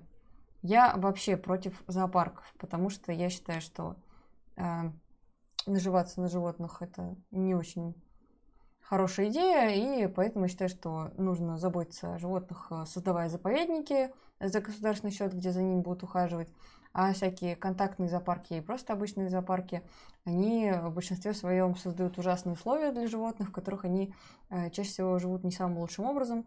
Э, я там была, конечно, во многих зоопарках, да, и особенно в регионах вообще это ужасно, когда ты приходишь, и там лев в клетке, не знаю, метр на сантиметр, это просто кошмарно, поэтому... Ну, кстати... Но здесь, конечно, я понимаю, замешана какая-то политика, но я, если честно, не изучала вопрос, поэтому Думаю, надо ознакомиться и точно сказать свое мнение, потому что я не очень понимаю, кто такой Зубков. Я понимаю, что он владелец, и он на этом наживается, э, но не совсем понимаю, в чем суть этого конфликта. То есть тут столько всего понамешано, что и какой-то тигр укусил женщину. Ну, здесь виновата женщина, потому что, извините, не, нефиг лезть в клетки. Вот если тебя укусили в зоопарке, всегда виноват ты сам. Как говорил в одном великом ролике, не лезь, дебил, она тебя сожрет. И как бы со всеми продолжающимися последствиями. Это когда мужик полез к медведице по пьяни кормить ее. Угу. Не надо. Не кормите а еще детей суют, чтобы они поближе посмотрели. Это у, у Григория Остер в этих советах есть там, да, по, по, по поводу а, не кормите этих вот а, зверей в зоопарке, да, делать, как бы дело в том, что у вас типа руки-ноги не мытые, да, и вот, лев их больше съев, у него ему может сделаться плохо с животом, как бы поэтому пожалейте бедных львов. Как бы я сейчас просто больно пересказываю, я сейчас текст уже не вспомню, но суть примерно такая, поэтому пожалейте бедных львов не надо. Э, а, Дмитрий Куликов, надеюсь, не тот Дмитрий Куликов, о котором я думаю. Вопрос. После вашего прихода к власти ваших оппонентов постигнет судьба Малиновского, осужден и расстрелян по приговору Верховного суда трибунала в ЦИК от 5 ноября 2018 года в Москве. Но если они ментовские провокаторы, как бы, то... Сори, как бы ничего личного, джаз-бизнес, как бы, тут, я думаю, вопросов, именно к Малиновскому вопросов быть не должно. Э, как бы ментовские провокаторы это совершенно особая, как бы, э, речь. Ну, mm-hmm. или тайный агент царской охранки, если кому больше нравится такая формулировка, пусть будет э, такая. Да, а, я сказала, что я ничего не знаю про Тайган. Я услышала это название вот сейчас первый раз. И если мы начнем сейчас изучать, то будет вот, очень Вот злого побанить. Мне кажется, злого побанить. Он что-то совсем уже разошелся. Да. А, Итак, э, Вот. Нет, я, я слышал, что это обсуждали. Вчера, по-моему, на стриме у Кагарлицкого был Батов, и они там чуть-чуть обсуждали, но я особо не вникал просто, ну, некогда. да, было. ну и, естественно, э, опять же, хочется сказать, что я озвучила лично свое мнение. Лично я в этом плане против зоопарков. Как бы, понимаете ли, если человек не разделяет ваше мнение, то Да. не обязательно, Вот, например, что он да. из-за этого тупой. Да. Например, то есть, по про зоопарк можно подискутировать, потому что, зоопарки имеют э, некоторые, например, научные значения зачастую, то есть они могут быть таким образом использованы там. Ну, можно, Там, чтобы зоопарк имел научное значение, и при этом вольеры были нормально А, вот, оборудованы. это вопрос об условиях зоопарка Да. тогда, а не, а не о самом Я зоопарке. да. против зоопарков при капитализме в таком виде, Да, в котором да, они сейчас да. существуют. Хотя многие из них построены в СССР, кстати. Ну, вот опять как вкинем немножечко. Вот, что тоже на самом деле не очень правильно. Вот. Хотя бывает сильно, очень, очень сильно по-разному. Чего? Чего? Мгм. И что ж, давайте вопросы про, может быть, Я ничего, теме. ничего не понял, что-то в донат по-моему, пришло у нас, давай посмотрим. Итак, Нас что-то кто-то поддержать хотел. А, так, а, 100 рублей, спасибо большое. Квантовый механик. А, как завязать с порнозависимостью анонизмом? Мой знакомый отрезал себе фалангу пальцем, до сих пор от зависимости не избавился. Якудза хренов. ну жизнь скорее ему А, сочувствуем. как бы земля ему бетоном, как бы, что могу сказать. А, с этим, как бы, намажься руку перцем, я не знаю. А, ну, да, пишите, как вам наши стримы по истории партии, по классике. А, ну, а иначе, если не начнете задавать вопросы, мы будем читать вам вслух э, доставай брежневские доклады. И Вот, э, 25-й съезд, как вы любите, да? Давайте сейчас. Либо вопросы, либо мы начнем их читать. А, Продолжительные аплодисменты, да, вот это вот самое часто встречающееся словосочетание. Вот. Кстати говоря, еще объявление небольшое. В Белгороде открывается кружок Союза марксистов. Желающие могут туда вступить и записаться.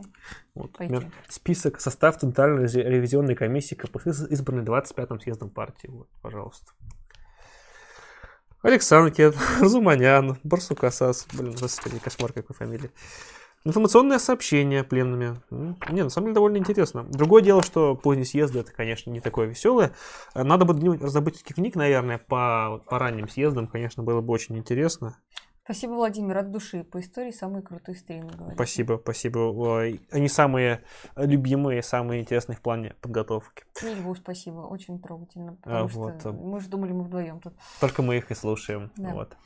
Вот, а вопрос, а ваше заявление, ваше отношение к заявлению Шевченко и его исламистов о их намерении обязать в национальных республиках России обучение на национальных языках, это разве не прямой путь к уходу русских национальных республик? А, вопрос. А, вопрос хороший, вопрос интересный, но дело в чем?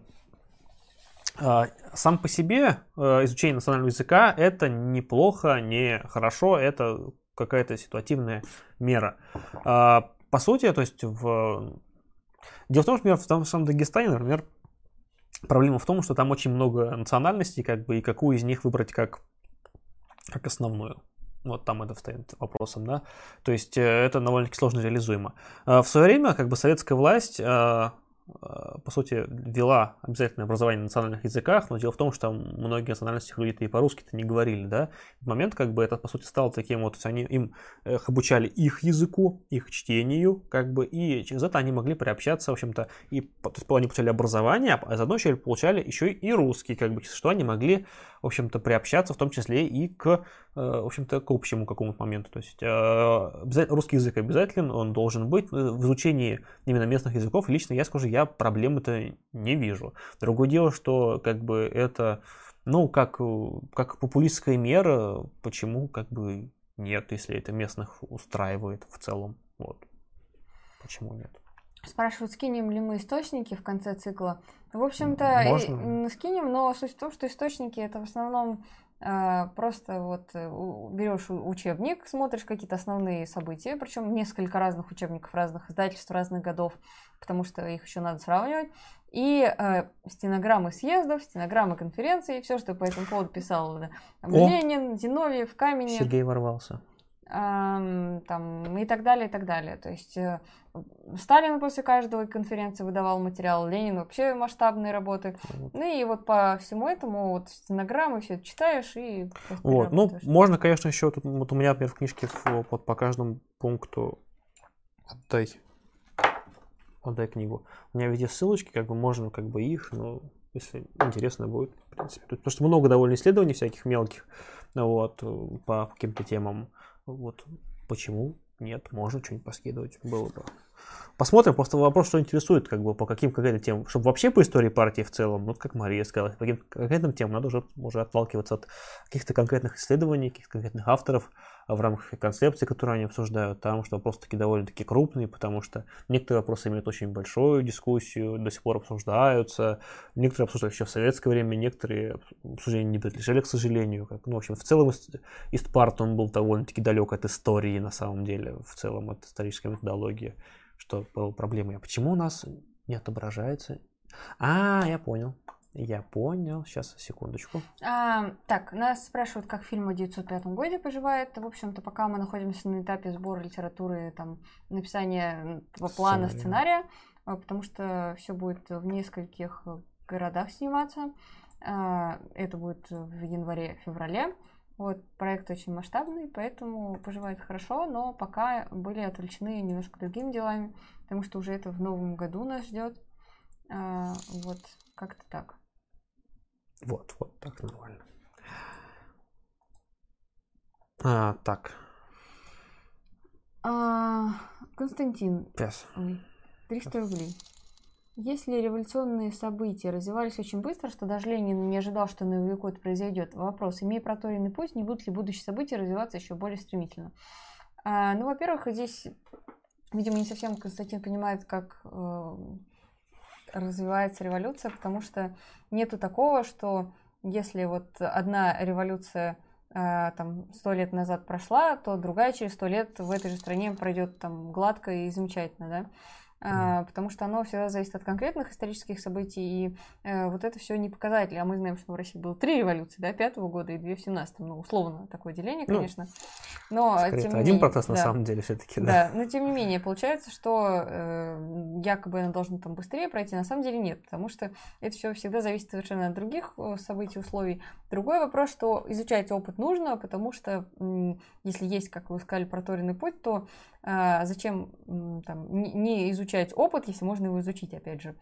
Там еще как-то какой-то Тут еще, был. давайте, а, тут а стрем, сейчас, стремительное развитие сейчас. А, мне кажется, что сейчас в любом случае события развиваются очень стремительно, в том числе из-за того, что все-таки надо учитывать э, фактор интернета, да.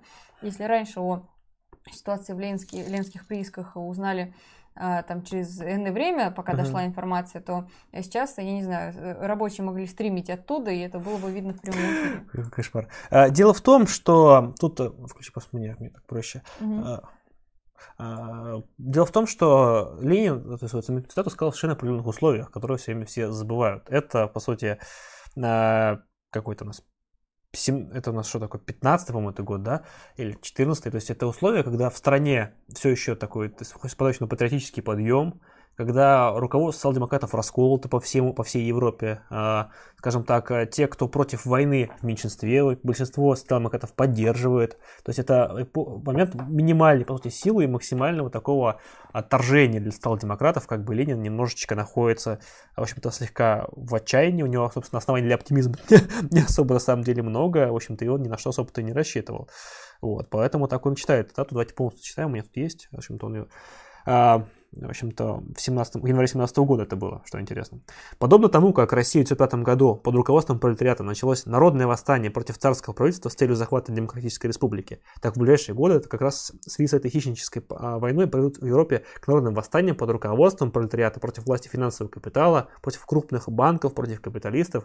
И эти потрясения не могут закончиться иначе, как только экспроприацией буржуазии и победой социализма. Мы, старики, может быть, не доживем до решающих битв этой грядущей революции, но я могу могу, думается мне, высказаться с большой уверенностью и надежду, что молодежь будет иметь счастье и не только бороться, но и победить в грядущей пролетарской революции. То есть он ни в коем случае не сомневается, просто видим, что в революции будет. Просто, скажем так, он ее откладывает лет на 15, да, а оказалось, что она произойдет в том же году. Ну вот кто же знал, что так будет.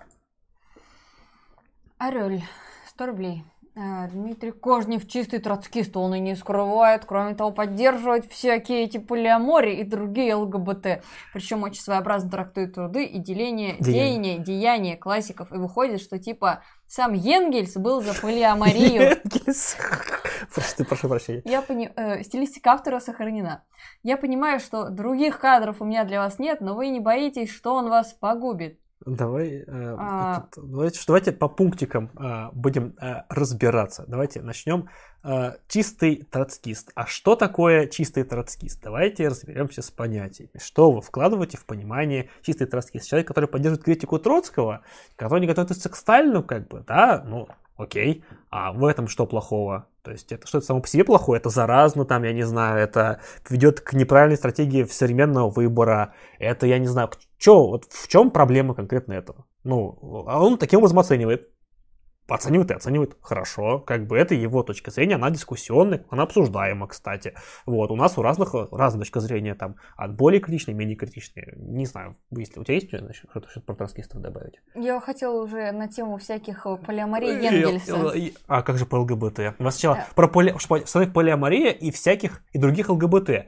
А, я, конечно, может быть, плохо знаю расшифровку слова э, в аббревиатуре ЛГБТ, но там нет буквы П с полиаморией. Я более того скажу, полиамория не имеет никакого отношения к ЛГБТ. Полиамория, кто не знает, да, это когда типа ты такой, мне нравится Света и нравится Люба. И я не могу выбрать, потому что я вот такой, как бы, опять же, я, конечно, все понимаю, да, то есть там кто-то там стоит за твердую, там, типа, это вот нуклеарные, там, парные семьи. Проблем нет.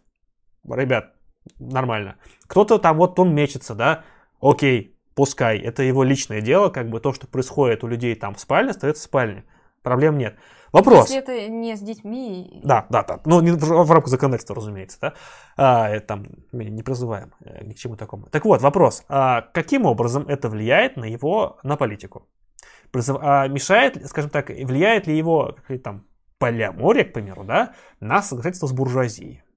Или, ну вот, борьбы от борьбы классовой за, борь... за права за полиаморов. Когда такое было? Может а, быть, он призывал к чему-то подобному. У Калинина вообще было много детей, ничего? Я не... Ну, как бы, а в чем проблема-то? Вот э, же он там... Вот у, у Ленина, как бы, да, у него была, была Крупская, была Инесса Арман. Ну вот и что? Ну вот и, и вот так вот он Причем был. они очень по-взрослому и правильно а, все решили. А, Другой вопрос, нет? что, к сожалению, из интернета сейчас каждый, вот, я не знаю, угу. действительно картиночку в интернете начинает приписывать, э, не знаю, поставил лайк ты картинки про там полиаморию, сразу за тебя начинают клеймить геем. Это совершенно это абсурдно. просто про разное немножко даже.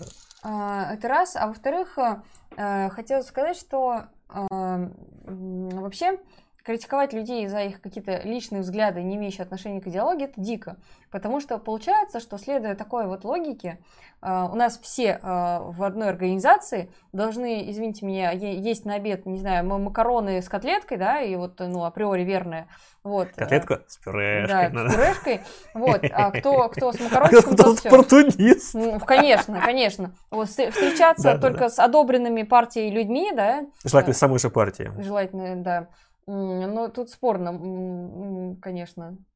Партии тоже может Тут, знаешь, надо брать, как, как, раньше, как раньше было в племенах, значит, надо брать из другого а, племени, а, короче, да. Угу. Тут, короче, видишь, что Да. А, вот, при этом иметь еще одинаковое отношение ко всем остальным, слушать одинаковую музыку, да, не дай да. бог ты там слушаешь какой-нибудь рэп. Рэп, о, оппортунист, но он только советскую музыку только слушать, там, какой-нибудь Муслим Магомаева только вот, а у нас все остальное это, и, только, и песни про Сталина, короче, там, нам Сталин дал остальные руки, крылья, вот, да, да. Е- если бы, ну, э, естественно, какой-то человек в организации начал, не знаю, призывать э, Вступить в КПРФ, да, да. это бы мешало. И сказал бы, да нахер этих ваших, короче, рабочих, это все не прогрессивно, короче. Сейчас, короче, появился там новый класс, короче, вот этих вот там... Креативный. Креативный класс, типа вот они сейчас, короче, топчик, вот надо за них там. Или там надо, я не знаю, брать там каких-нибудь вот э, боевых э, представителей ЛГБТ, к примеру, или еще кого-нибудь, да, и брать, типа, топить за них там, да. Или вот там Маша завтра ходит, а вот надо завтра, типа, это вот, вот глав, главный угнетатель, это, короче, мужики, как бы, вот, а капитализм фигня, да, вот скажешь на завтра такое, да, вот мы с ней не согласимся в этом случае, да.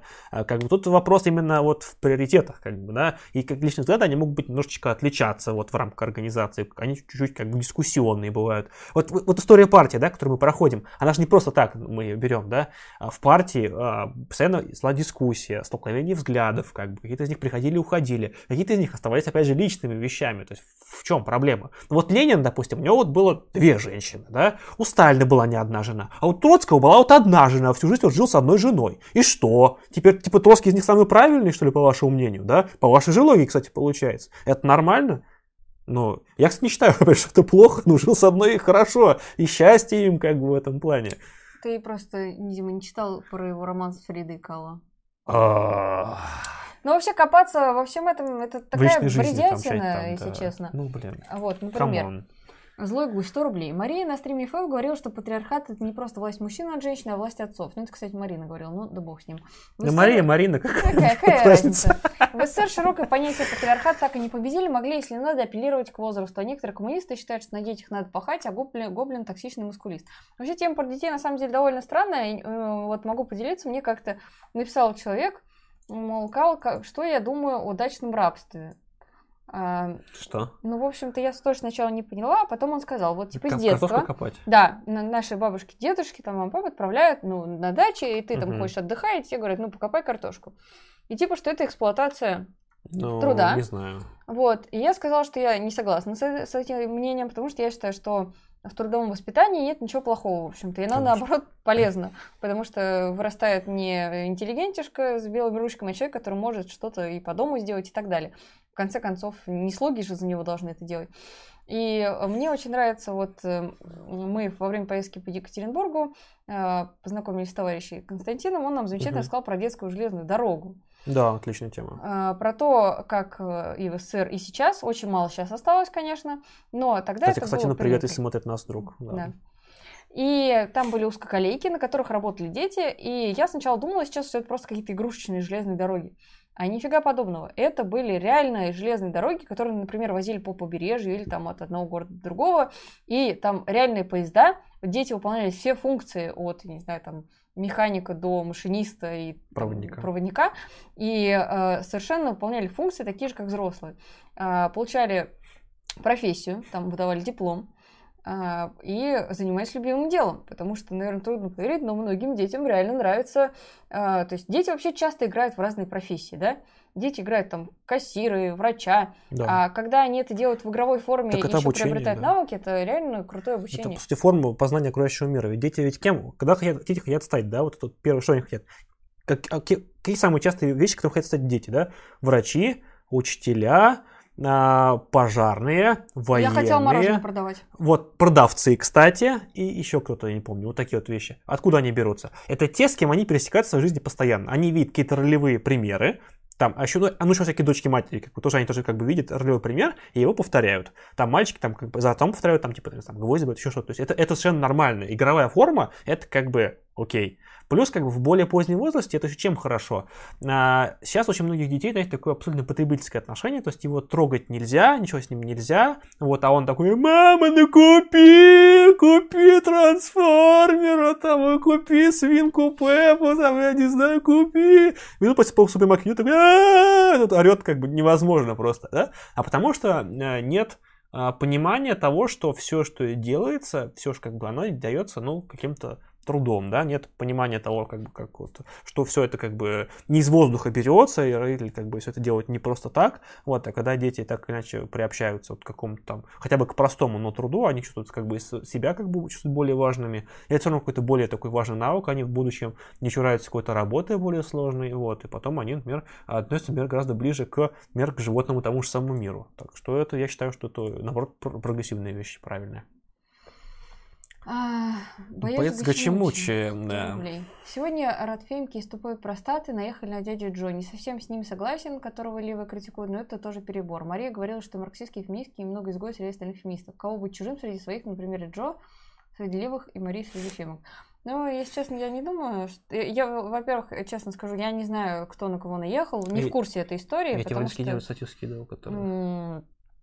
Ну, поэтому они ну, не читают мои сообщения, это нормально, короче. Ну, в общем, я читал статью. Да, не в курсе этой истории, но обязательно изучим, посмотрим.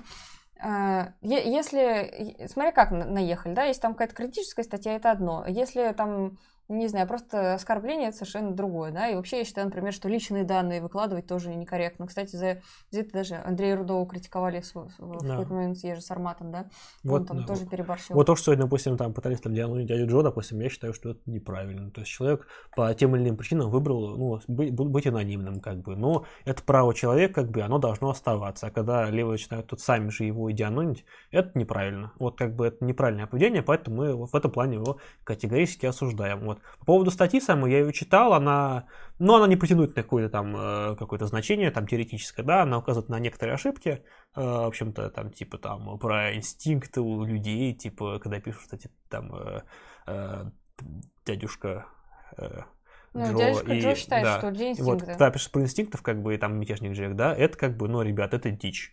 Ну, не знаю, могу вам накидать десяток статей, как бы, публицистических в основном, кстати, можете почитать. Могу, там почему, от, в том числе от известных ученых, как бы есть, почитайте, как бы, ну, come on, это совсем уже как бы базовые вещи, да. Вот, это плюс там, э, ряд, там указан ряд внутренних противоречий логических внутри статьи их, как бы, ну, что, ну, как бы, на самом деле, правильно, э, что указали. Но, с другой стороны, форма статьи, они категорически неприемлема, наезды такие быть не должны, надо как-то держать себя в некоторых рамках а, в, в дискуссии, да. Вот, если вы хотите ответить, как бы, разбить теоретически, пишите, а теоретически такой нормальный разбор разбор, ответ, это было бы гораздо более а, прогрессивно. Ну, сразу отвечу Владимиру. Будут ли дебаты с Даником Смичевым или Джеком, они же пишут теоретические статьи с критикой ФФ. А, ну, на самом деле, мне немного печально от того, что у нас считается теоретической статьей. Если вы свой комментарий, который вы пишете, опубликовали в формате статьи ВКонтакте и напихали туда разных картинок, да, это не делает это теоретической статьей, к большому сожалению. Все было бы, наверное, гораздо проще. Но с теоретической статьи должны минимум ссылки на источники, на материалы, да, а должен быть некий анализ. А, к сожалению, этого в данной статье я не увидела. Mm-hmm. Безусловно, будет некий ответ, потому что ну, люди просят, и э, назрел момент все-таки объяснить, потому что я вижу четкое непонимание того, чем является ФФ, да, потому что это площадка, где публикуются статьи, но почему-то то, что там публикуется, э, например, забавный момент, э, там э, критикуется позиция статья, да, угу. ну и мол там вот Тереза сумасшедшая, что он такое пишет, а в статье есть авторство. Да. Авторство Василия Мельникова из МНДР. Ой. Зачем? То есть зачем, зачем приписывать? приписывать э, ну... Непонятно. Я, кстати, с Василием там в чем-то согласна, в чем-то не согласна, но, по факту, когда ресурсу, который является некой площадкой, да. э, его не редакционные статьи, а дискуссионные материалы, а еще если даже и не членов редакции, а просто э, как в качестве домашних материалов, опубликованные для заданий на кружка, подаются как позиции редакции, дальше с ней начинают бороться, это довольно-таки странно. И я вообще, вот когда читала, мне было трудно вообще вычленить какую-то реальную критику, потому что там скорее нападки чисто на э, вот сам придумал, сам разбил. Это всегда круто, и оно ну, работает. Ну, там, когда там с там сражаются. Как ну, бы, то есть, да, чтобы ну... вы понимали весь маразм, например, мы в группе FF публикуем домашние задания. То есть мы для публикуем кружка. для кружка, да. То есть люди читают, там доклад делают, ну и это все просто используется и как ресурс. И там была статья для домашнего задания некого Поля Кокшета. Как что-то, извините, у меня всегда проблемы с фамилиями. Э, и, естественно, мы эту статью обсуждали, дискутировали, критиковали. Так большая часть этой статьи на нас написаны критики. Это критика статьи как шота, которого мы как домашнее задание выдали для критики. Для критики. Что вообще? То есть я ну вы же там выделили, типа, момент, с которым вы согласны. А эти моменты, как раз с которыми мы полемизируем, божечки, что мой. То есть, типа, ну, ребят, то есть, когда вы дергаете моменты, как бы, ну, это такое. То есть, это, знаете, как можно взять там, на Station Marks, надергать моментов из стенограмм наших, короче, гостей, сказать, что это наша точка зрения, там, да, или каких статей, да. На, на всякий случай скажу, что на Station Marks э, редакционных статей, наверное, одна.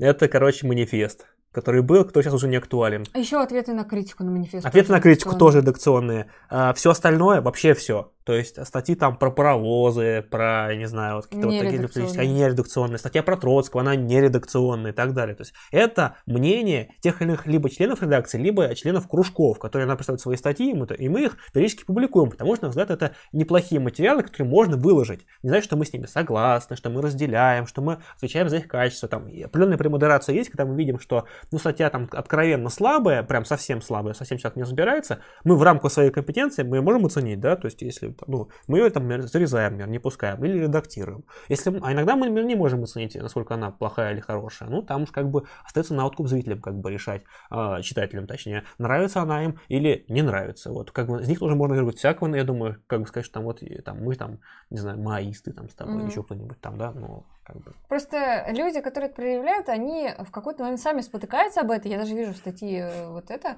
что человек в какой-то момент начинает понимать, что что-то тут не так. Вот это вот статья норма, а это не норма. Что вообще происходит? А, там есть хэштеги, дискуссия и не дискуссия, это раз. А, во-вторых, а, действительно, у нас список редакционных статей, он там прям прописан в группе. В ФФ, это да, что. Да, то есть их очень мало. Да, их мало, мы плохие, мало работаем, их там, по-моему, штук 10. Потому что реально, чтобы написать редакционную статью, вам нужно... Вообще редакция ФФ это не только я и Марина, их еще там 10 человек. И люди собираются, и все вносят правки. Это тянется по несколько месяцев. И редакционные статьи, они пишутся долго и выражают позицию многих людей.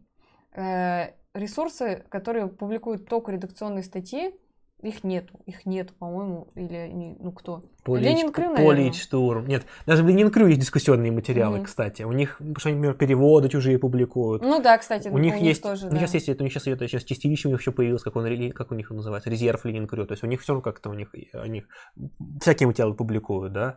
Даже, даже внутри себя есть некоторые дискуссии, да. Вот Политштурм, наверное, только как это тоже. Ну, правда, там они ничего нового не пишут, они пишут рефераты. В основном там не, у них нет а, именно теоретических работ, уж извините.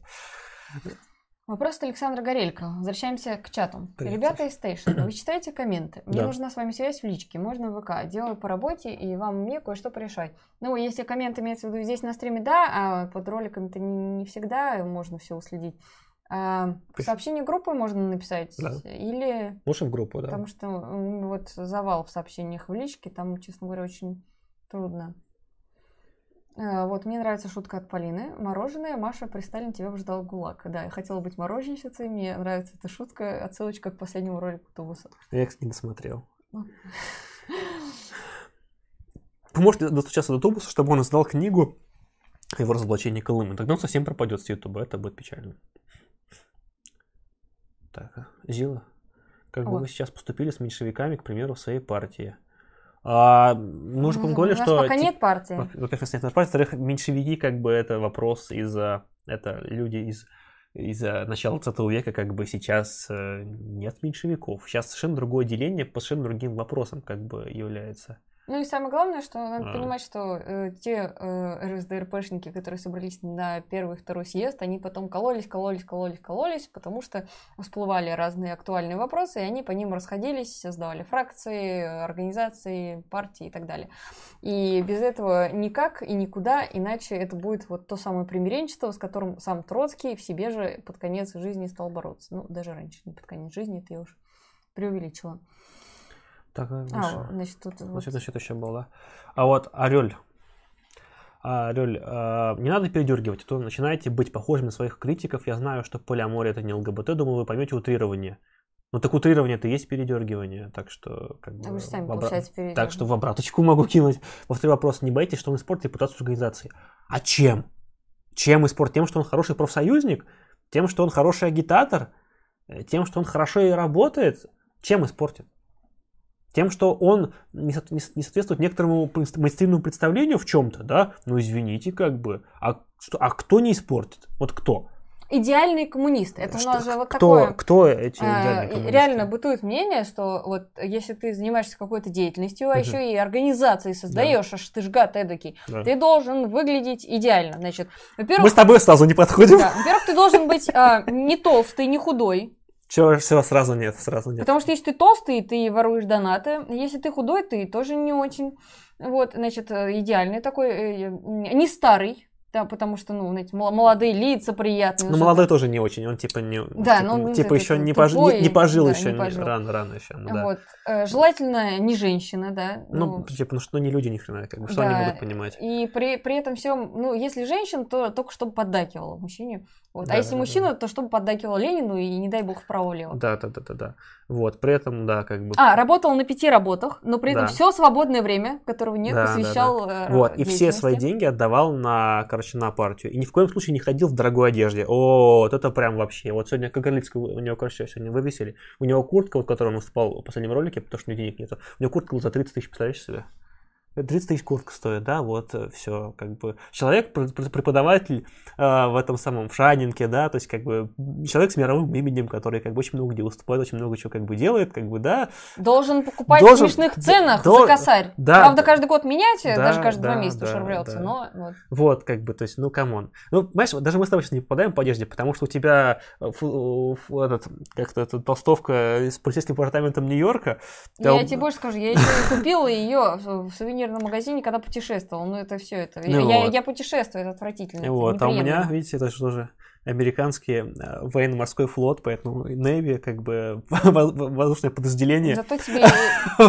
флота армии США как бы нормально, да? То есть как вообще какие-то какие-то пиндосы сидят, пиндосы. Ну, кстати, Тубус забавную тоже да, статейку да. накатал на эту тему. Про идеального коммуниста. Да. Кстати, кстати, да, облик комму... как облик коммуниста да, или как так. Вот, в общем-то, примерно так. Вот, вот он в этом плане Иван Ремень, привет. Добро пожаловать, э, устраивайся поудобнее. Вот, и получается, что... Э, да, вот там интересный вопрос от Петра был. Выше? Да. Блин. Ладно, я его сейчас найду, дай-ка. А, там получается, что левые отбрасывают все... Не было такого вопроса. Был, был, был. Это все неправда. М- э. Я его примерно запомнил. Вот. Э, левые вообще отбрасывают общественное разделение как национальность. Все едины, как они могут отбросить деление языковое? Они не отбрасывают деление. Оно не является первичным. Не значит, что левые полностью игнорируют э, как бы национальности, к примеру. Это просто не так. это объективная реальность на данном этапе. Да, так это просто не так. Так более того, коммунисты не, не против куль- мультикультурализма, как бы. В чем проблема-то? А, кто вам сказал, что коммунисты за плавильный котел? Где это написано? Очень интересно, дайте почитать. Как бы, come on. Будут ли коллаборации с левыми блогерами, или же вы, как Сталин и Троцкий, как вы относитесь к Рудому и так далее? А, а Товарищ, видимо, вы зашли на наш канал первый раз, я рекомендую открыть э, наш канал, и у нас почти все коллаборации с левыми другими, в том числе блогерами, в том числе Андреем Рудым. У нас роликов, с Андреем роликов 7, наверное, на канале. Я уже не говорю о том, что с Вестником Буря у нас вообще есть договоренность, что мы не конкуренты, а Ой. все видео согласуем. Ну, как бы, условно говоря, если мы делаем какую-то тему, мы э, думаем, как более широкую аудиторию охватить, что да. сделают они, что сделаем мы. Более того, мы с ними в одной организации состоим, конкретно вот э, с Андреем, как бы, поэтому, ну, такое.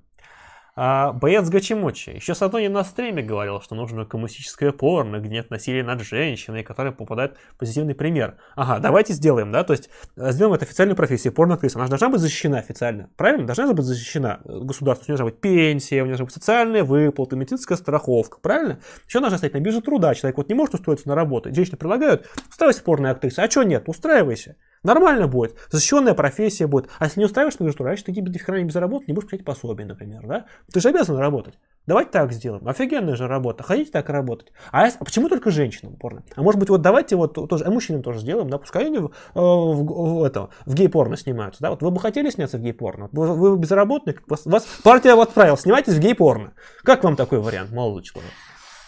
А, вот, значит, продолжает Борис Гачемучий. Какой нормальный человек при коммунизме будет сниматься в порнухе, если у него нет больших проблем? Только если специалист или, может, пара, которые в отношениях. Ну, вот здесь надо отметить, что... Мой бомбеж, он абстрактный, не лично к Борису Гачемучи, он а. просто...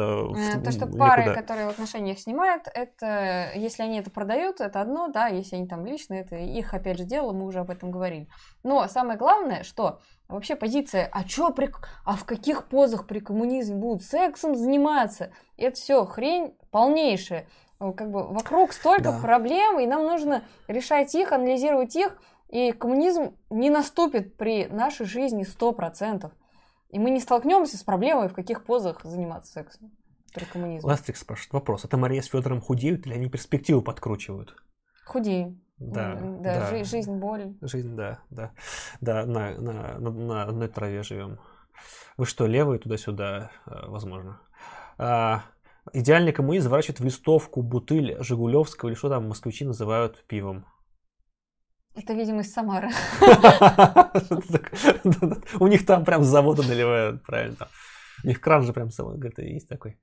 Вот, эм, так, и, так, так, так, что еще интересно? Кожнев умный деловой мужик, а к нему придираются либо дураки, либо провокаторы, написал Дмитрий Кожнев. Нет, шутка, не он. А, лоб, 555, привет. Не знаю, мне начинает казаться, что нужно провести стрим, где просто позвать Диму, и он будет общаться. Типа как Сахин ко мне, да? Ух, блядь. Ух, блядь, надо меньше руками размахивать на стриме. Нормально все. Нормально все.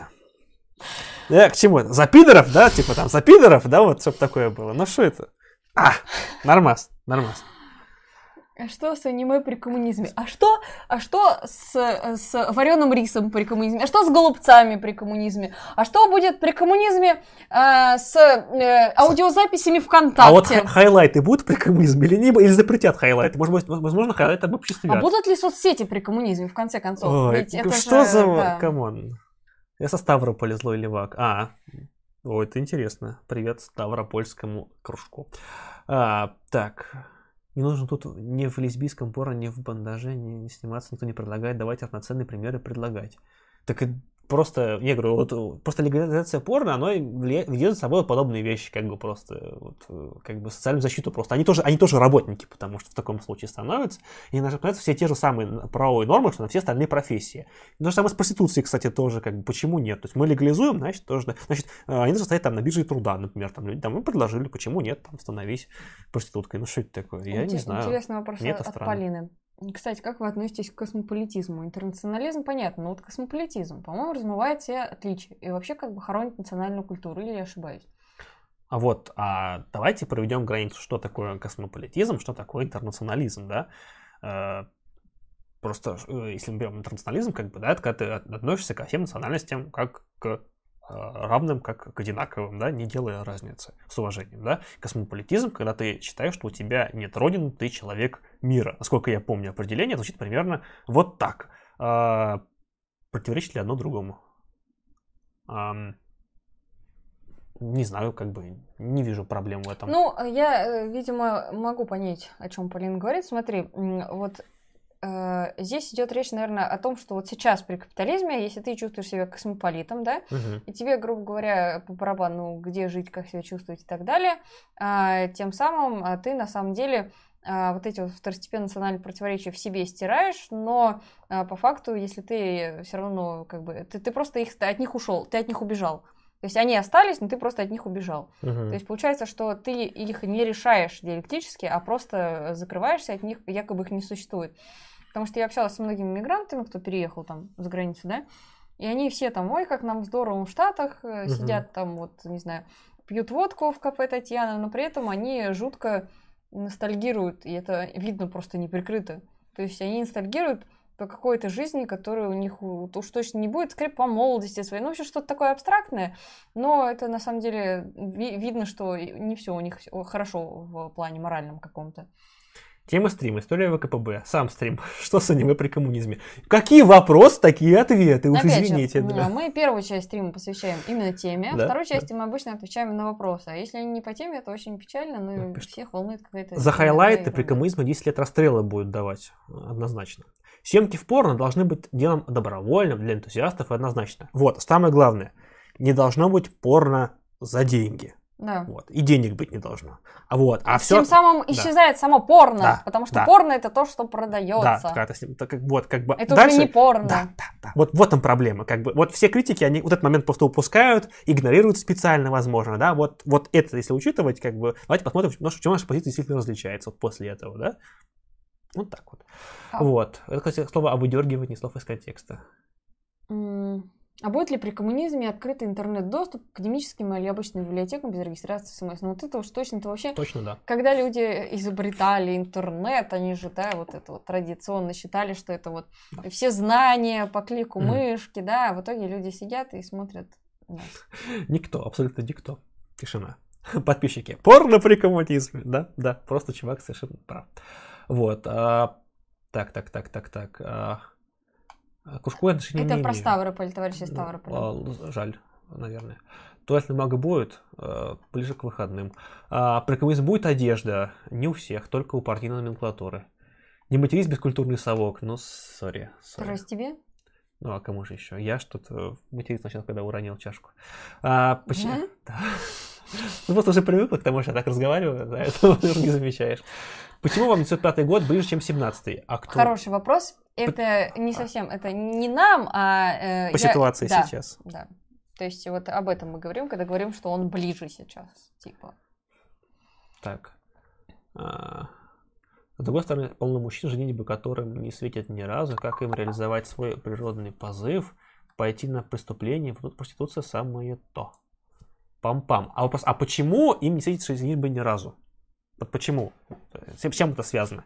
А, С тем, что у них, возможно, что у них нет денег на какую-то свадьбу, нет девушек, денег, чтобы водить девушку в ресторан, например, да, потому что сейчас принято того, что типа нужно заплатить за кино, там, за, там, за домино, там, не знаю, за цветы. Это довольно-таки дорого. Не все могут себе это позволить, и многие поэтому сидят сочуют, э, потому что сочевать дома дешевле.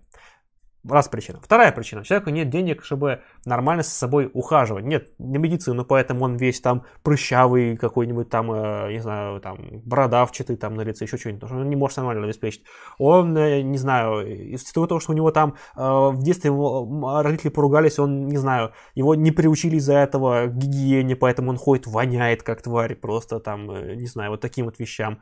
У него нет там денег на какие-то простейшие косметические средства, чтобы хотя бы поддерживать себя в состоянии хотя бы не обезьяны. Вот хотя бы в таких вещах, да. То есть все равно это вот э, там, или он там, не знаю, э, или то, что он работает там 24 часа 7 дней в неделю, он, у него нет времени там на какие-то отношения, да. То есть в значительной степени вот эти вот вещи, они связаны именно с социальными вещами. Поэтому как бы э, потребность в этом в значительной степени отпадет. Вот. Потом как бы в значительной степени брак как таковой, это вещь, завязанная в значительной степени на имуществе, как в истории вообще, так собственно, сейчас. Читаем э, Энгельса. Кстати, очень много про это и по делу написано. Вот. С исчезновением, собственно, частной собственности в этом, потребность в этом отпадает, поэтому отношения становятся сильно свободнее. Как они поменяются, я не знаю. Это как бы вопрос дискуссионный там для будущего, как там решат, так они будут жить. Просто у них не будет такого, что там человек там привязан к какому-то там человеку, который его регулярно там избивает, уничтожает, там из каких там имущественных ограничений, да. Поэтому а, люди в отношениях будут зачастую, зачастую, на мой взгляд, более мобильными, и это вот как бы то, что обеспечит то, что как бы меньше будет людей, которые а, оказываются в одиночестве на постоянно, на, дол- на длительный период. Это М. мое имхо. М, Сразу хочу сказать Льву Мехлису, который спрашивает, что он хочет кружок, но ему не ответили. А, Если написали недавно, то да, у нас есть некая разница во времени, то есть разбирают заявки каждые несколько дней, у всех работа, новогодний аврал, и поэтому получается, что отвечают не сразу, извините нас за это, но, опять же, вот, э, ну, я не знаю, кто такой Александр, который предлагает с ним связаться по поводу кружка, э, но, в общем-то, можно э, лучше связаться с кружками Station Marks, опять же, просто подождать, чтобы вам написали, да, А, ну, или можно действительно пнуть кого-то из нас в личике, потому что это ускорит процесс. Вот. Ну, действительно, очень много надо разбирать. Вот здесь был хороший вопрос. Тут спрашивали, А, вот, спрашивали- сейчас я подожди, чуть-чуть тут спрашивали вот по поводу, почему говорит базар ни о чем. Э, Камрад, отмотай стрим на начало, там прям час, час 10 о чем. Вот там прям о чем. В конце, как всегда, ни о чем, но в начале он... Хотя, что интересно, что в начале онлайн был где-то 100, сейчас 170, поэтому всем интереснее, как ни странно, ни о чем. Но мы совмещаем приятное с полезным. А, Максим, привет из солнечного Торонто. Жаль, что вы отказываетесь от работы с зарубежными товарищами. Я помню Максима, и мы не отказываемся. Мы работаем со многими зарубежными товарищами. В чем проблема конкретно с Максимом? А, То, что а, как нужно делать, да? Как вообще работа может строиться с зарубежными товарищами? А, Снять видео о своей работе дальнобойщика, записать с нами стрим, а, то есть написать статью, как-то осветить свою проблему, мы с удовольствием привлечем внимание, переведем там, не знаю, на английский, распространим и так далее. Что мы не можем сделать?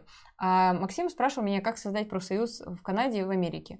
Я понятия не имею. Э, Я вот, ну, как бы, вот просто нуб в вопросе создания профсоюзов за границей, да. Я знаю, как создать профсоюз в России. И то на уровне, там, куда ниже, чем тот же Дмитрий Кожник, да. Э, Я отправила Максиму, собственно, Мгм. Дмитрию, но дать совет или помочь организовать профсоюз нельзя. Мало того, даже в России этого делать нельзя. То есть, если люди э, обращаются с каким-то трудовым конфликтом, все, что мы можем сделать, помочь им самоорганизоваться и чтобы они э, организовались, но не сделать за них. Вот. Так что мы готовы к сотрудничеству, и если что-то будет, какой-то материал там снять, э, помочь распространить, или с- вообще свою рубрику снимать, это только за.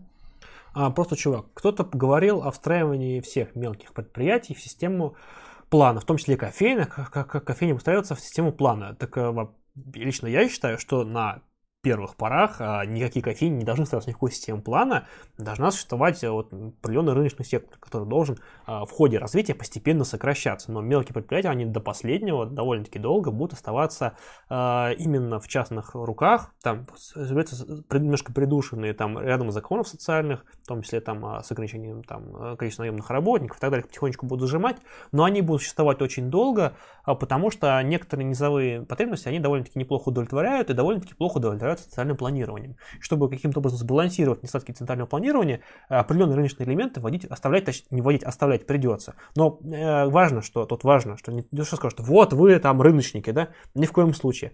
А, тут вопрос э, диалектический, да, в трендах, которые мы, э, да, одно дело это взращивать это предпринимательство, да, чтобы оно было все больше и больше. Другое дело вести тренд на то, чтобы именно на плановую экономику, на все большую и большую вот эту самую э, включение всех в единый э, национальный производственный комплекс, как бы, да, и все, чтобы меньше и меньше оставалось того самого частного сектора, чтобы именно общественный сектор э, покрывал все те потребности, которые сейчас покрывает, допустим, частный сектор, но покрывал, сделал это лучше. То есть не должно быть такого, что мы закрываем все э, крутые парикмахерские с крутыми мастерами и вводим там э, Э, не знаю, с какие-нибудь, я не знаю, государственной парикмахерской номер 4, где будет стричь Э, Люба или Вася, которые вчера закончили ПТУ, стричь могут только под машинку и только по, точнее, только по насадку, только под одну длину, как бы, да, всех там остальное все запретить, как бы, как буржуазные бежитки, вот такого быть не должно. То есть не должно быть того, что общественный сектор, как бы, в угоду ему идет в, ухудш... в масштабное ухудшение качества вот, оказываемых услуг, товаров и так далее. Оно должно каким-то образом балансироваться. Если государственный сектор в какой-то степени, а точнее общественный сектор не может а, сгладить эти противоречия, значит он еще слаб, значит та структура сделана, она недостаточно достаточно, что необходимо ее сначала улучшить, а потом вводить. Тут как бы баланс. баланс. А, так, значит, Максиму сразу говорю то, что если кажется, что ролики выглядят по-детски, ничего страшного. Во-первых, мы можем помочь с монтажом, да, и да. можно вообще, не знаю, снимать даже не себя, а дорогу, и за кадром рассказывать о особенностях работы и так далее. То есть э, вариантов масса на самом деле. А первое видео, я не знаю, всем, вообще всем всегда кажется, что они там в кадре выглядят глупо на самом деле, кроме да, вот хороший вопрос. Эм, ну, не совсем, но да бог с ним. Э, туда-сюда. Нам историчка сказала, что Ленин беспрепятственно проехал через Германию в 17 году, хотя мы воевали. Правда ли это или почему? Если это, по вашему мнению, мелочный вопрос, то не отвечайте. Ну, э, здесь нужно изучить, вопрос, во-первых, историю. Вопрос не мелочный, да? Ну, просто... Ну, если коротко, то, во-первых, в Германии были такие силы, как социал-демократы, да, которые на тот момент были довольно мощными, и они оказывали поддержку Ленину, потому что ну, взгляды на тот момент у них были так сказать, в одном поле, да, потом они, конечно, разошлись, но это уже другая история. Э, суть в том, что ему удалось проехать в пломбированном вагоне, да, и, то есть опечатанном, то есть он ни с кем не общался и так далее. Ну как ни с кем? Там, ну, у них там был один чел, который был свободен и бегал им за пивом да, в остановках. Да, но э, Тут главное, советую почитать Логинова, да, например. Да. У него хорошо описывается, как Ленин переживал и как он знал, на какой риск идет. И, блин, прошло больше ста лет, а его до сих пор за это гнобят. Более а... они боялись, когда, почему он был в планированном нагоне? Потому что боялись, что он будет агитировать людей на территории Германии и как бы станет каким-то таким вот очагом революции в самой стране. Поэтому, собственно, его привозили так, чтобы он как бы в России, пускай там смуту разжигает, он как бы за мир нормально пускай катит. Как бы, что в Германии, не, как бы, не дай бог, там, типа, не-не-не-не. И там долго велись переговоры, а, там э, и э, очень интересно все это описывается, когда изучаешь. И самое главное, что у него не было выбора, потому что ты всю жизнь к этому шел, да. А, начинается революция, очевидно, что идет революционный подъем. Тебе надо добраться. Там есть письмо, он писал, что он говорит, да я хоть на самолете бы полетел, вот, ну хоть на чем, хоть там ползком доползти. Только не было самолета, грубо говоря. Так, э, нет, кстати, там реальный факт, что э, в воспоминаниях Крупской, что он в какой-то момент в отчаянии ходил по комнате, когда вот uh-huh. никак не удавалось. И он, он э, вот там думал, ну да, самолеты уже появились, да, то есть первые вот эти вот э, кукурузники, там, не знаю, в, в коробке. И он рассуждал, где можно достать, связаться там с ними как-то, к теми, кто уже это все может э, раздобыть. Ну, это, это он, потом он говорит, ну, это, конечно, от отчаяния. То есть это как, не знаю, на тот момент, как космический корабль достать, конечно. А, так, вот тут вопрос был интересный выше. Да, это, простите, мы, значит, датами был тоже к ним вернемся сейчас. Да, Радога гоняли за пивом, Радога, да. да, спасибо, я фамилию подзабыл. А, вопрос был, короче, а, к чему, типа, что сейчас бороться, я не помню, просто, типа, за сокращение рабочего дня эффективнее. Или стопроцентная занятость. Или за стопроцентную занятость. То есть, типа, это классическая соцдемная тема или ММТ. Вопрос, грубо говоря, в этом. А, ну, во-первых, наверное, бороться, наверное, на полном серьезе сейчас, наверное, довольно-таки сложно, потому что такие э, масштабные реформы, они в рамках капитализма довольно-таки затруднительно их проводить. А, другое дело, что, допустим, даже если мы имеем некий политический вес, допустим, можем их каким-то образом продавить, гипотетически, то э, снижение, скажем так, э, сокращение рабочего дня приведет к тому, что необходимо будет эту все-таки работу каким-то образом выполнять, поэтому будут дополнительные рабочие места, и это повысит занятость, э, в общем-то, в какой-то степени. Что можно сказать, с одной стороны, позитивно. С другой стороны, дело в том, что если при капитализме сокращение рабочего дня приведет к чему? К тому, что будет сокращаться заработные платы. Ну, по факту. Ну, вряд ли мы сможем продавить, чтобы она еще и сохранилась, чтобы она не, не падала. Не получится. Соответственно, э, то есть мы либо посадим экономику, э, с одной стороны, либо мы, по сути, ну, уменьшим доходы населения. А если мы уменьшаем доходы населения, уменьшается спрос, э, как бы и все плохо для промышленности национальной. Вот, поэтому во многом, наверное, занятость она все-таки получше, потому что там даже, вот, допустим, даже занятия безработных на гарантированных работах, которые даже пусть бессмысленный в чем-то, да, там, там, пускай они бордюры красят, там, да, вот, ну, но оно оплачивается государством, это все дает дополнительный спрос, э, и это для экономики в целом получше будет на, на самом деле. Хотя, это, опять же, это не наши цели все-таки, да, это как бы все может быть какими-то агитационными вещами и так далее. Я, честно скажу, я не вижу вариантов, чтобы это нормально реализовалось, например, в современной России. И поэтому наш путь только э, один, и он э, более радикален. Итак, Орель, 100 рублей. Позвали бы присоединиться к организации Р. Майснера с учетом его криминального прошлого. А нашу организацию не приглашают, а люди сами вступают, изъявляя желание. Вот, кстати, нелюбимый вами Дмитрий Кожнев тоже имеет э, криминальное прошлое. Кстати, по-моему, даже чуть ли не по той же самой статье, кстати. Или по очень близкой статье, по группе, по крайней мере. Орель, 100 рублей. А, кстати, очень грамотную ЖЖ, грамотную ЖЖ блогера почему-то уж не блогерку. Кстати, там был вопрос про феминитивы тебе. А, Оксану, ОНБ 2017, она легким ироничным языком, очень жестко критикует капитализм, интересно читать. Э, я ничего про нее не слышал. Я тоже. Ну что ж, изучим, посмотрим, внесем ее в список. Смотрели ли Ведьмака? Нет, не смотрел. Только то, о чем мы будем говорить в пятницу, смотрели. Yeah. Так, еще я хотела сказать по поводу феминитивов. Э, естественно, не со всеми феминистками разделяют позицию. Свою позицию я выразила в статье так и называется о феминитивах в группе FF. Кто-то с ней согласен, кто-то с ней не согласен. А, так, дальше. Кепка Ильича шлет нам привет. Привет, привет тебе, Кепка привет. Ильича. Вот, там кто-то писал, что Логинова купил. А, поздравляю тебя с этой покупкой. Это правильное вложение денег. А, вопрос. Должны ли левые окружные буржуев друг с другом впрягаться за одну из сторон? Нет, не должны. Так вот, э, как бы, э, вот мы чуть-чуть не дошли до Первой мировой войны, да, вот там была ситуация, когда, э, грубо говоря, вот, например, Плехановым, да, германский империализм являлся таким вот захватническим и злым, а русский, он был правильным, потому что он был, типа, обороняющимся, типа, на нас напали, значит, нужно за них вступиться и так далее, как бы, ну, все мы понимаем, что это была, ну, мягко говоря, так себе позиция. Но мы об этом дискуссии чуть позже поговорим в следующем году. Вот. А, отлично, кстати, да, Лев Михалис купил Логинова. Это здорово, круто. Вот э, товарищ уже очень хочет в кружок, ему не отвечает. А из какого города, кстати? Да, да, что у нас очень много удаленных сообщений, интересно, почему. Угу. Так, э, что у нас, вопрос какие-то все, что ли? Животноводов что-то спрашивают, всем животноводство. Товарищка или товарка? Ну, слово товарка, оно вообще, по-моему, отвратительное. Убогое. Ну, совершенно, ну, потому что, ну, какой-то, ну, реально ассоциация. Товарка, я себе, знаете, кого представляю? Портовщицу. А, не, вот эти челноки, которые в 90-е ездили в Китае с этими сумками, да?